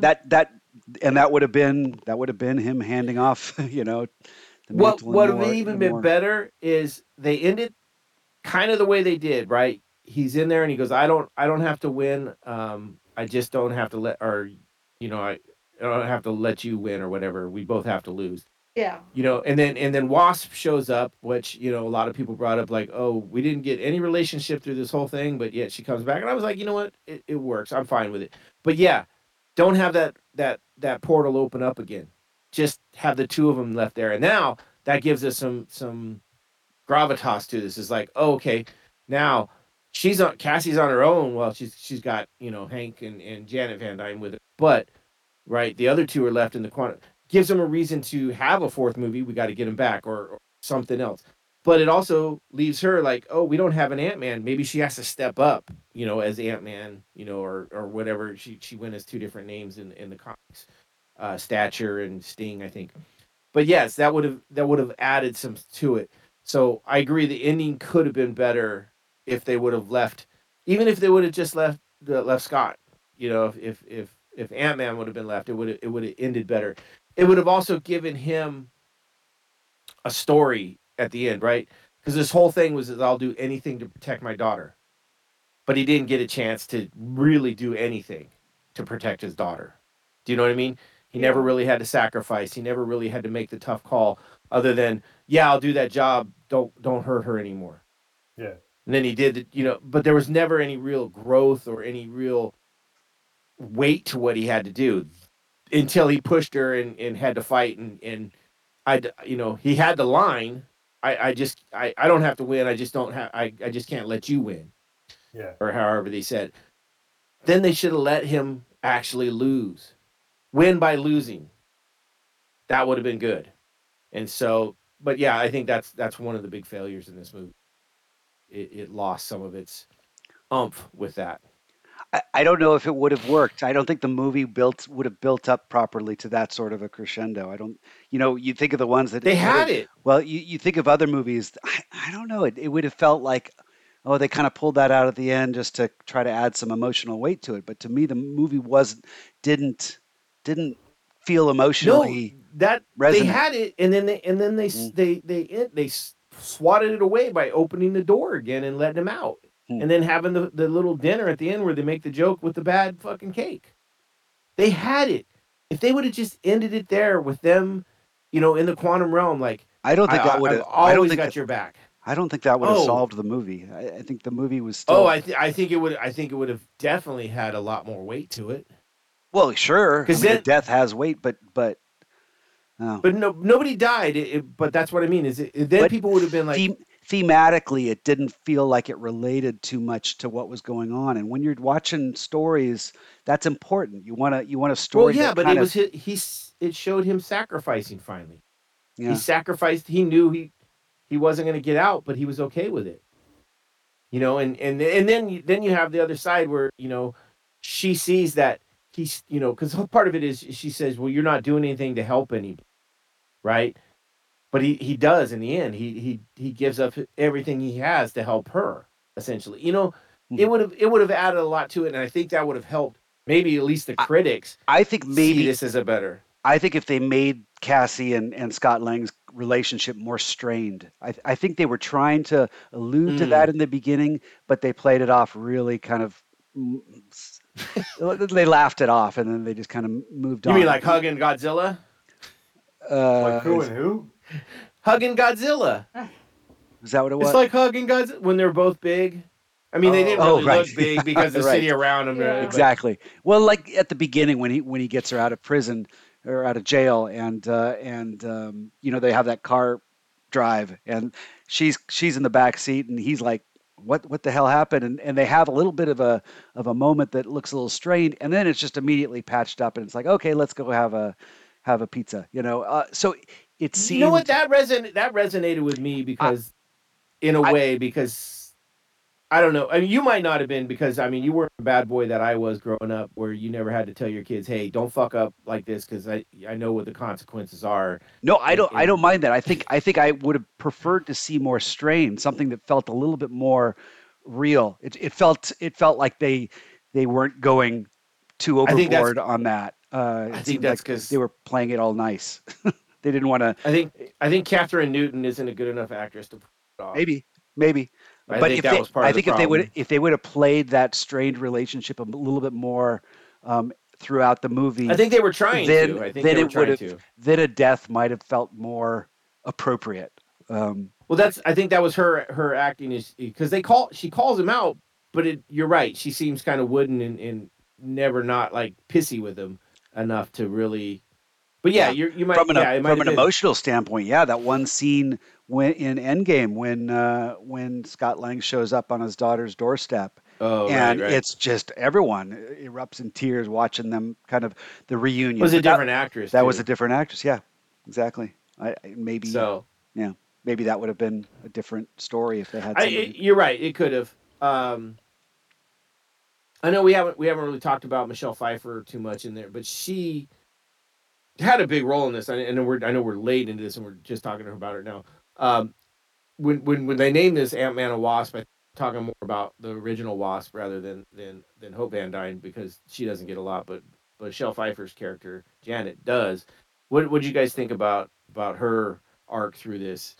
Did you care about it? Did it seem to fit right? No, I mean she was integral to the story. I mean if there wasn't, the history that she had, especially with Kang, where she was like touched the ship or whatever. She touched the power supply. She touched the power supply and saw everything that was going on with him and everything that went along with that. Like if that never happened, this movie would have never happened because she probably would have been dead, and Right? He said he wouldn't have killed her. He said he would have taken her back and not killed her. Liar, too. I mean, look at what he said. I mean, he didn't give Cassie back. Like everything that's going on with him, like he's the but they didn't give him the power thing either. He took it. Scott didn't give it to him. He took it. So okay, who really broke their word on that? Splitting hairs. He's a big fucking liar, in my eyes, and. You know, he would have double crossed her as soon as he would have double crossed his mother. Like I 100% believe I'm with you on that. I don't think he was the guy that he tried to play. Yeah, so I mean it's like I think this would have never I think a bunch of the MCU probably would have never happened, quite frankly. Like if you think about it. Well, yeah, we don't really know. So here's a theory. And I want to see what you guys think about this one. So Kang the Conqueror, right? His objective was to get out, to stop all of them, right? To do what he's. So is he actually the one that is standing in the way of the rest of his variants from wrecking havoc on the timelines? Is he actually because he says he was sent there by himself, right? Was he put there because he's the only one that stood in their way of wrecking havoc? Now, the other theory is that when Janet touched the power supply and got the mind meld and saw everything, she saw all the variances doing all of their damage, not necessarily just this Kang, the Conqueror. And so she didn't know enough to be able to differentiate between the different ones. So she just assumed it was him that was destroying everybody. So I was like, oh, shit, that's I also thought this Kang is closely more tied to the one from Loki, the one who stands at the end or the one who's behind the desk. I don't remember what his fucking name was. But he was also the one that says, oh, don't be worried about me. Be afraid of the other me's. And so he's also talking about the other ones. And then it's this Kang is the one that actually was stopping all those other guys from doing all the bad shit. And I was like, oh, that changes everything. So maybe, and it gives us a great aspect of what Scott went through at the end of this movie where he has this kind of panic attack where he's walking with his melting ice cream cake. He's like, oh shit, what did that guy say? You know? So I just, it's a theory that I was like, interesting. Don't you think he would have said... He would have said, "I'm the only one that can stop him. I could stop that. I'm the only one that can stop them," or something like that. I think he did say something like that. Well, he said, "Yeah, the timeline's broken and it needs to be." Yeah. Well, he says, "I need to get out there and win, otherwise everything is gone." I absolutely like that theory, and I think it could have made the character more interesting if they suggested it and gave it a little bit more ambiguity as to what his motives were, whether they're evil or for good, or if we're just too. Well, I think that's what they tried to do. We're just audience. We're just people. We're just humans. We can't cross those time boundaries. So we're unable to comprehend. Right. Barely know what's going on in this little quantum mania. Right. No, I just thought it was interesting because when I look back at it, I was like, oh, shit, that is kind of... But it's one of those, like, is someone who's going to be a conqueror, even if he conquers someone worse than him, does that make it worse? Does that make it better? You know what I mean? You know, if you rule by an iron hand, but you beat someone up that was also ruling by an iron hand, are you any better? And I was like, oh, my God, this opens up so many different things. Crazy. So, yeah. You mentioned Michelle Pfeiffer. I just I didn't get it. I just want to say that I thought she, along with Jonathan Majors, they both brought more dramatic moments to this. I think almost everyone else was more played off comedically. Michelle, true. I'm not saying that they really had... I don't think Michelle Pfeiffer had that much range with her character. It wasn't there much on the script, but it was certainly written more seriously. Everything she kind of brought more of a serious tone when she was. There were times, for sure. Yeah. She was no nonsense. Right? Yeah, she wasn't the comic relief. I mean, we had Michael Douglas, kind of her. They were their Laurel and Hardy, right? He kind of played the straight man of that duo, which I think there were some really fun parts with that. I love the first time they get in the ship to fly off, and he's got to put his hands down the just like stuffing a turkey, and it was after the conversation about Bill Murray's character, and he's like, well, I saw a lady for we went out to dinner, but she just wasn't you, and I was like, oh, that was... I think Michael Douglas was having fun with this. I think his character. He killed it in this one for what he's done in these three movies. All these guys, all these actors and actresses that are in this, that are like super accomplished actors and actresses. You'll get Robert Redford, Michael Douglas, Michelle Pfeiffer, who was Thor's mom, Renee Russo, like. All these people, and then you're adding in, you want to take the Eternals, you want to take Angelina Jolie. She's been nominated for Academy Awards. You want to look at Anthony Hopkins, Charlize Theron. I think they all have fun with it. I think they're all like, you know what? I don't want to do like a serious fucking Oscar nominated, like I want to do something fun that's chill and relax and has a good time. And every time I see behind the scenes shit with these guys, it's like everybody's like, they're just having a good time. They're having a fun time with it and everything. So, it's just, they're like, I want to get some of that. I want to have some fun and make $1 million fucking bucks. Like, whatever. Right. Yeah. The money definitely helps, I'm sure. But I think you're right. Everybody, it is one of those things now. It's like everybody wants that little bit of a Marvel.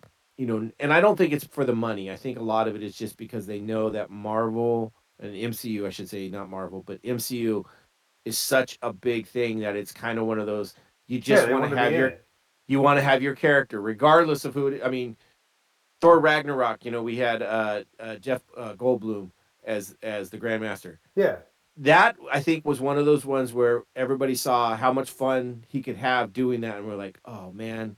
Like I think that guy just has fun doing everything, though. Yeah, but I mean, that was one of those characters, and he's beloved for it. I mean, I think that's kind of what Bill Murray was trying to do with this. People say, oh, they're trying to recapture a Grandmaster kind of vibe. Yeah. No, he didn't hit it. He doesn't have a sex ship that celebrates his birthday or nothing like that. Yeah. Although they never did push the buttons on the ship they flew off. The happy birthday thing, right? Right. So, but I think everybody's trying to capture that because it is one of those ones. It's like, man, I want to go and have that much fun and just be able to have that, be that kind of character, be technically a bad guy, but everybody loves it, . So I agree with you. I can see that. I think we've hit most of the characters. I don't think we've really left anybody out. I don't think we have either. I think we hit most of the notes. We got our mention of the broccoli guy.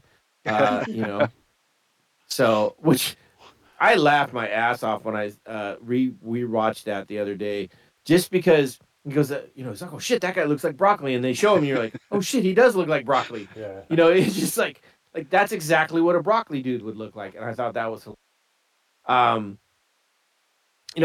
I thought they did a good job. I wish it was a little lighter color wise. I think it's hard to see, and yeah. Why does the quantum realm have to be so dark? Exactly. I agree. Yeah, and I've been thinking, I think they lost, I think a lot of the things that we really liked about the first two movies. Oh. They really lost a lot. They lost a lot taking out Luis. They lost a lot taking out Scott's ex-wife and her new husband. That would have been funny. They lost the fun. They had a charm. There was a charm to those charm. Early movies. That's a better name for it. Yeah, and here it seemed to be almost like it was a little bit more overload. The comedy and it was Rick and Morty jokes. Yeah. Yeah. I don't know if it was the same. I don't know if it was the same composer who did the soundtrack. Oh, okay, but, interesting. Yeah. I listened to the soundtrack for the first one a lot because it's really cool. But both of them had at least one scene where they kind of had they kind of broke away from the regular soundtrack music and kind of had this funky bass line, like doo doo doo doo. Yeah. Doo, doo, doo.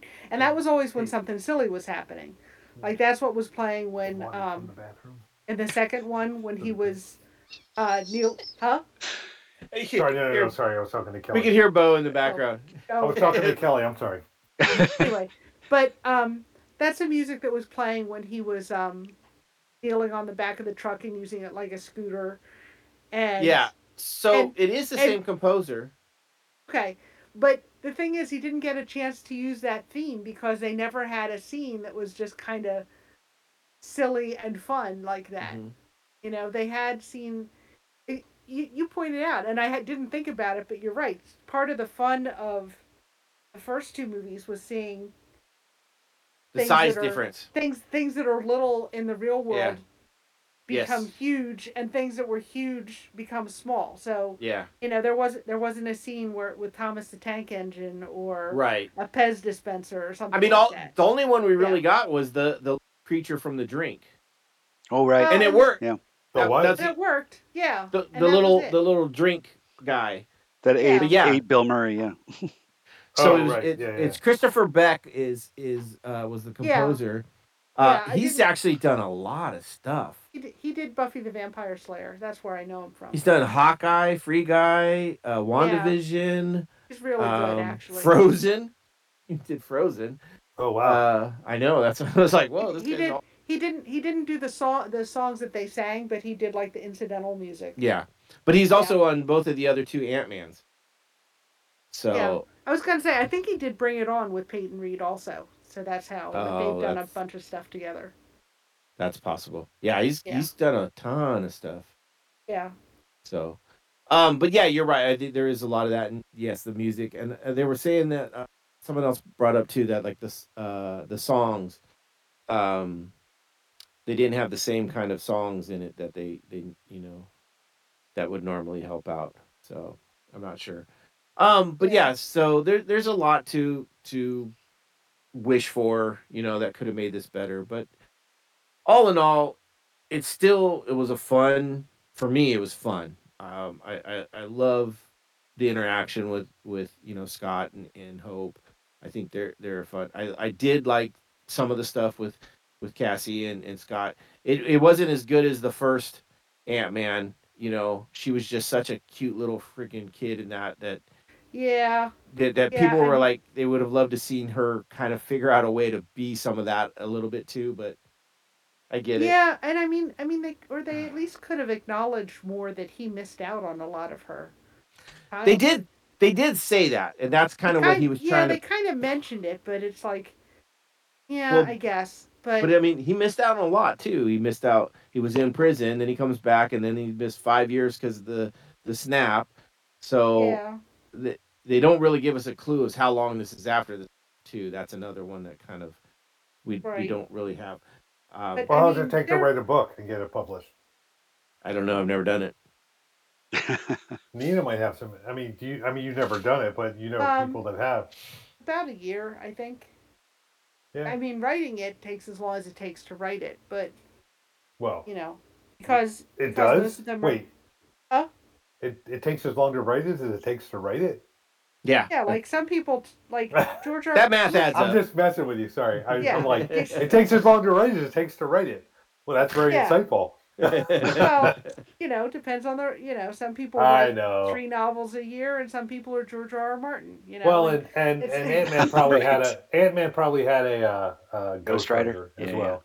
Yeah. It was Luis. Yeah. If only. Yeah. Right. Oh my God. That'd be... it's I don't know. I do miss a little Cassie, and I love their relationship. And, well, at least he calls her Peanut one time in there.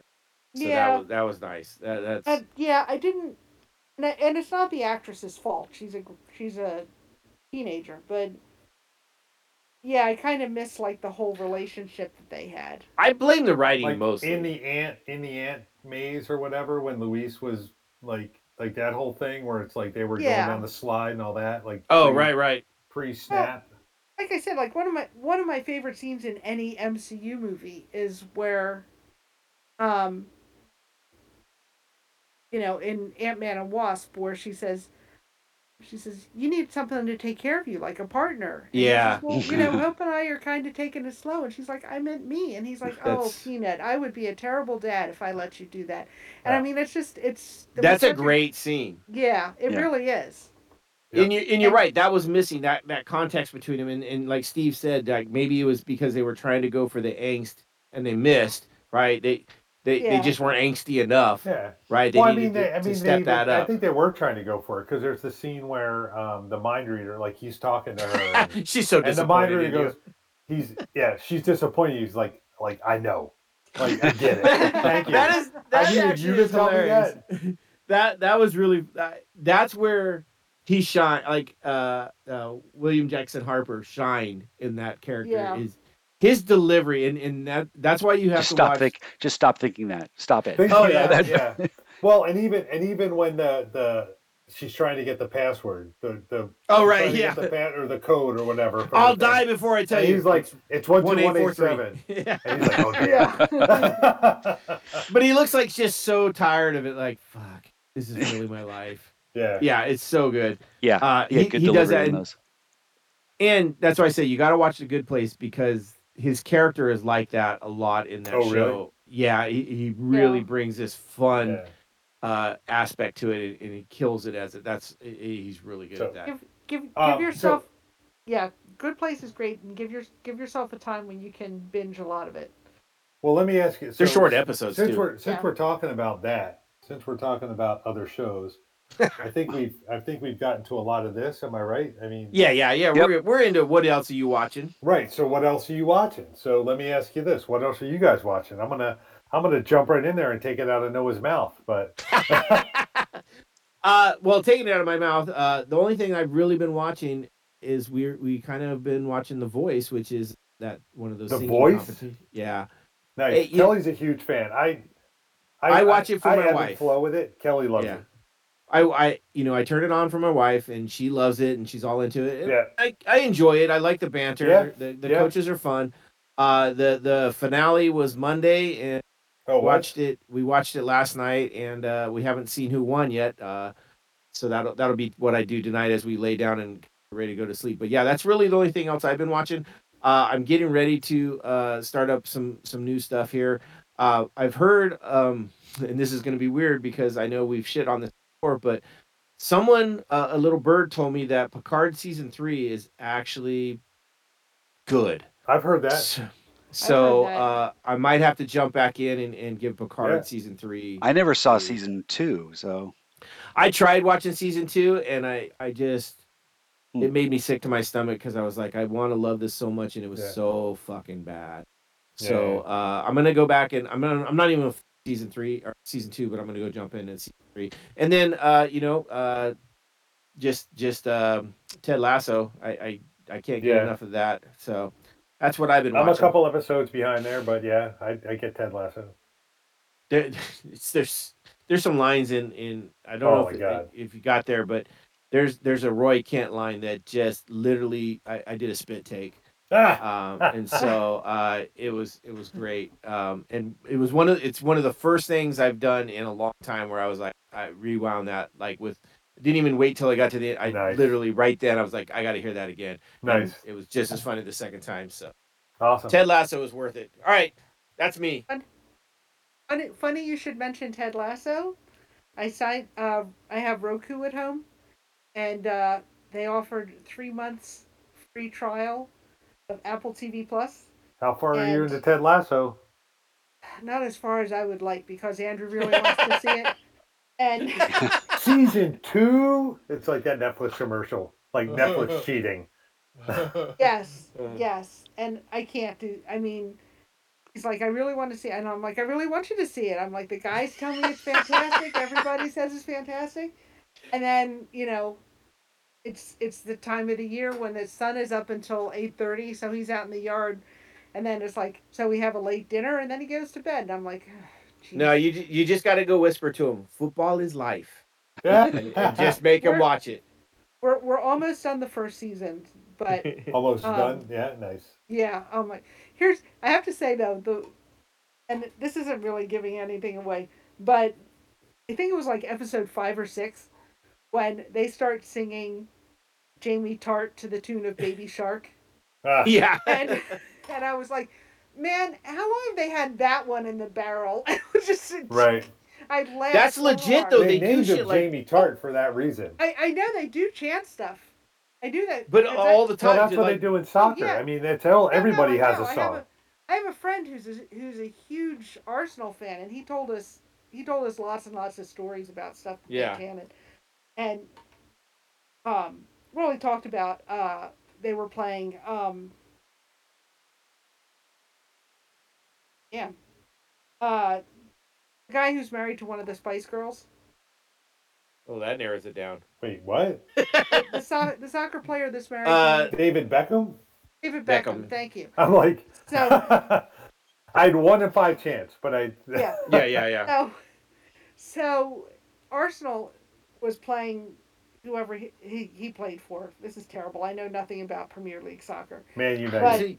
I was going to say Man United, I believe. Yeah, he was. He did play for Man United, yes. Anyway, so they were and the LA Galaxy, but I think you're talking about Premier League, but go ahead. Yeah, and he said one of the things they chanted, and if anyone is listening with little children, now would be a good time to turn it off. Oh, please. Another podcast. Unless you talk about anal sex, I think everybody's heard it on this podcast. Okay. So the chant that they would do when they played David Beckham regarding his wife, Posh Spice, was... I've heard this. They would chant, "Does she take it up the ass?" See? And this day that they were playing, he said, they made an announcement before the game, which sounds like a huge mistake to me, that please don't chant that. Yeah, don't say this. Well, that's it. Victoria Beckham and her mother were in the stadium that day. Oh, shit. Please have a little decorum. And he said, which only guaranteed that all the Arsenal fans chanted, "Does she take it up the ass?" for 90 solid minutes. Yeah. And I'm sure. I mean, that's European soccer. That's English soccer. Yeah. So yeah, I'm aware, but yeah, when they started chanting, when they Jamie Tart do do do, I'm like, oh, that's perfect. Jamie Tart do do do do do, Jamie Tart do do do do. The other one I liked was there was a player whose name was Emmanuel, an Italian guy, and they said they would chant, "He's blonde, he's quick, his name's a porno flick, Emmanuel." Nice.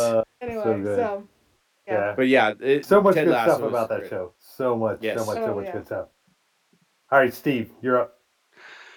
I don't think we did a "What Are You Watching" on our last podcast when we were camping. I don't think we did. We were camping. I think I did mention this to you, but off air, that I watched Air, the Air Jordan. We're watching that. That'll be this weekend for us. Yeah. Okay. It's got Jason Bateman in it, so it's going to be this upcoming weekend. So it's going to be this upcoming weekend. We're going to watch it. Sorry. Yeah, it's great nostalgia if you lived through the 80s. It's right off the bat they just hammer you with all sorts of stuff that it's like, oh my God, I remember that. It's not the typical stuff you'd expect. It's just like, Ben Affleck directed this and he's in the movie too, and you know that he has a good sense of that time period. So anyway, it was good. Worth watching? I think it's worth watching. It's an interesting story. It's not so sports driven. It's more kind of the relationships. It's the business of Nike. It's just and how they work out the deal. So there's relationships and how they play. I think it's worth watching. It's got some good performances. Nice. I'm looking forward to it actually. So cool. And I'm all caught up with Succession. They have one episode left. So am I. Are you okay? So am I. So yeah. So I saw the big last one. Excited, but, yeah. So the last one drops on Sunday. Yeah, this is season 4, the final season, and the final episode is next week. So that I have a lot of based on the last episode. I'm glad you're caught up, but based on the fact that Roman lost his shit when he was given the eulogy for his dad. Oh, you can't drop that information. That's a spoiler. Well, did you not hear? I haven't seen any of it. You haven't seen any of the 4 seasons? No. Anyway, not my fault. Yes, I do know that scene was amazing. His performance was unbelievable. But it only sets the table, sign I think, for the finale is what I think. I mean, that's what I'm saying. I think that sets the table for the finale. Anyway, I don't know if we'll ever talk about it before next Sunday, but I have high hopes for the finale. I don't want to have it a loss. I don't want to have it like Lost or Westworld or not Westworld, Deadwood or anything like that. I want it to be a solid finale. So anyway, right. And then the other thing is I haven't been watching, but I've had my headphones on quite a bit because Dave Matthews Band dropped a new album on last Friday, so I've been listening to that a lot. Cool, man. Nice. I'm kind of a fanatic. I saw him in concert right before the pandemic started. Yeah. Yeah, well, actually, when we saw him at the Gorge a couple years ago, both the drummer and the bass player had COVID, so they didn't play. Oh, really? The rest of the band came out and just figured it out. Did it. Yeah. Right before the pandemic, I saw him at the Chase Center. Okay. Yeah, I think I was there too. Yeah. Oh, you were? Nice. Yeah. That's awesome. All right. What about you, Noah? Or no, actually. I went first. Bo. Yeah, Bo. Right. So... a couple of things. One of the things I'm watching is I went back as far as I could go back on Peacock to start rewatching Law and Order. Oh, geez. Just because it's a good. Well, the thing is about Law and Order is it's like 45 minutes at a time, so it's like a good filler. Like if you don't want to invest yourself in like a big series or binge watching or whatever, it's like you don't need to go like episode to episode. So it's just like it's kind of always in the background, kind of a thing or whatever. So. So I've been watching Law and Order. I actually watched. You guys are going to be like, "What the fuck is wrong with your life?" I actually watched. Yes, we are. The remake of White Men Can't Jump with Jack Harlow. I heard it's horrible. It's not great. It's different. It's not great, but it was like it was kind of entertaining, like kind of funny in a. That's a movie that didn't need to be remade, though. I agree. I mean, I don't disagree with that. I don't disagree with that at all. So I'm watching that. Caught up on Succession. Very, very excited for Succession. But, I'm trying to power through the last season of The Walking Dead because I have it in my heart that I can't go on to season 6 of Better Call Saul until I watch the last episode of The Walking Dead. Just so I can get that shit out of my life in both capacities. Like, because I just... the last episode is so bad, but I want to be a completist, and at some point... sometimes you just got to let it go. I'm like halfway through the last season, I'm like, I just want to fucking, like, get through it and all that, but... That's okay, I only got halfway through the first season. Yeah, so that's kind of what I'm watching. I'm kind of excited to get back into Mandalorian. I haven't started watching that again, and... oh, season 3? Yeah, season 3. I want to watch that. And I'm a couple of episodes behind on Ted Lasso, but yeah, it's okay. I gotta say something, Bo. If you have time to be watching reruns of old seasons of Law and Order and Walking Dead and what's the other one? Well, anyway, I think you'll have a chance to go get out and see Guardians of the Galaxy. No, I totally can. Like, okay. We're doing that in 3 weeks. Like, I'm watching it while I'm working at like 8:30 or 10 o'clock at night. Like, I have it on my. It's not like I'm like sitting on my couch like drinking the bourbon, like watching fucking Law and Order. It's like. It's on in the background while I'm answering RFIs and submittals and all that kind of bullshit for work. Nice. Okay. Right. Well, just kind of so like Noah does every day at work. I mean, hey, I don't drink bourbon at work. I stay strictly to the clear alcohol.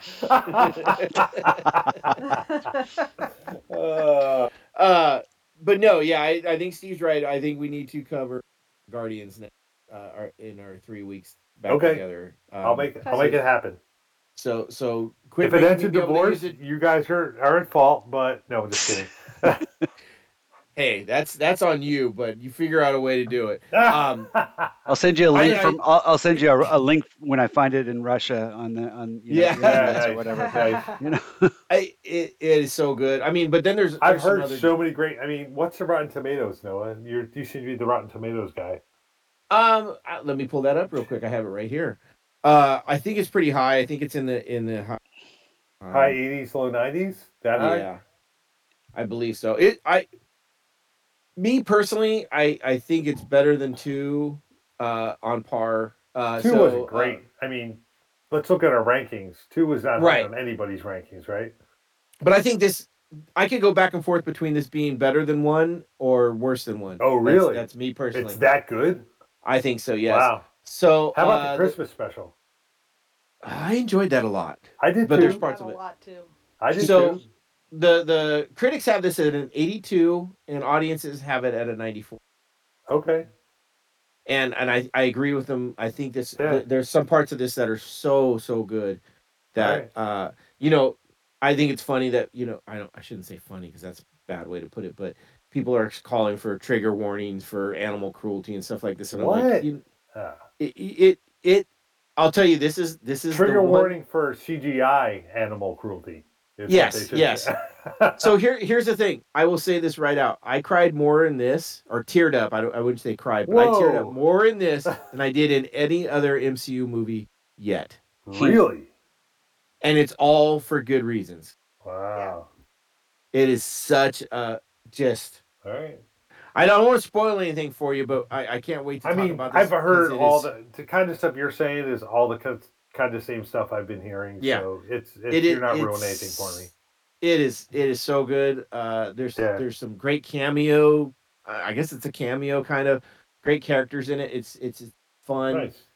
It's a great cap to a third movie for this franchise of the Guardians. It definitely kicks MCU back into place of getting some good movies out there. Oh, really? Nice. Yeah, hopefully they can keep going with this. It works really. But yeah, you need to go. I'm ready to go see it again. Wow. Okay. I really am. So. All right, well, I'll make sure I see it before the next. Yep. You got 3 weeks from today, essentially. So. Literally and essentially. Essentially, yes. All right. Well, I think that's it for this coverage of our Quantumania. Officially, the episode was longer than the movie. I always have the movie playing in the background while the episode's going on, and the movie is ended. So this episode is officially longer than the movie, and the end credits, and the what they call them, the cutscenes or the credits, the spinners or there's some kind of like. In credits and there's like a name for it. Like stingers. Well, there's also there's the in credit scene, and then there's a mid credit. That makes sense. There's mid credit, like the one in the middle, but there's stingers too. Right. Well, anyways, it's no small feat to do that, but we do it every time. So, want to thank you guys for being able to be here and talk to me about this and talk to it and have this conversation so everybody can listen at home or at work or in their car or wherever they happen to be. Thank you if you are still listening. Shower, whatever. Nothing better than a podcast or shower podcast and a shower beer, right? That's my best times.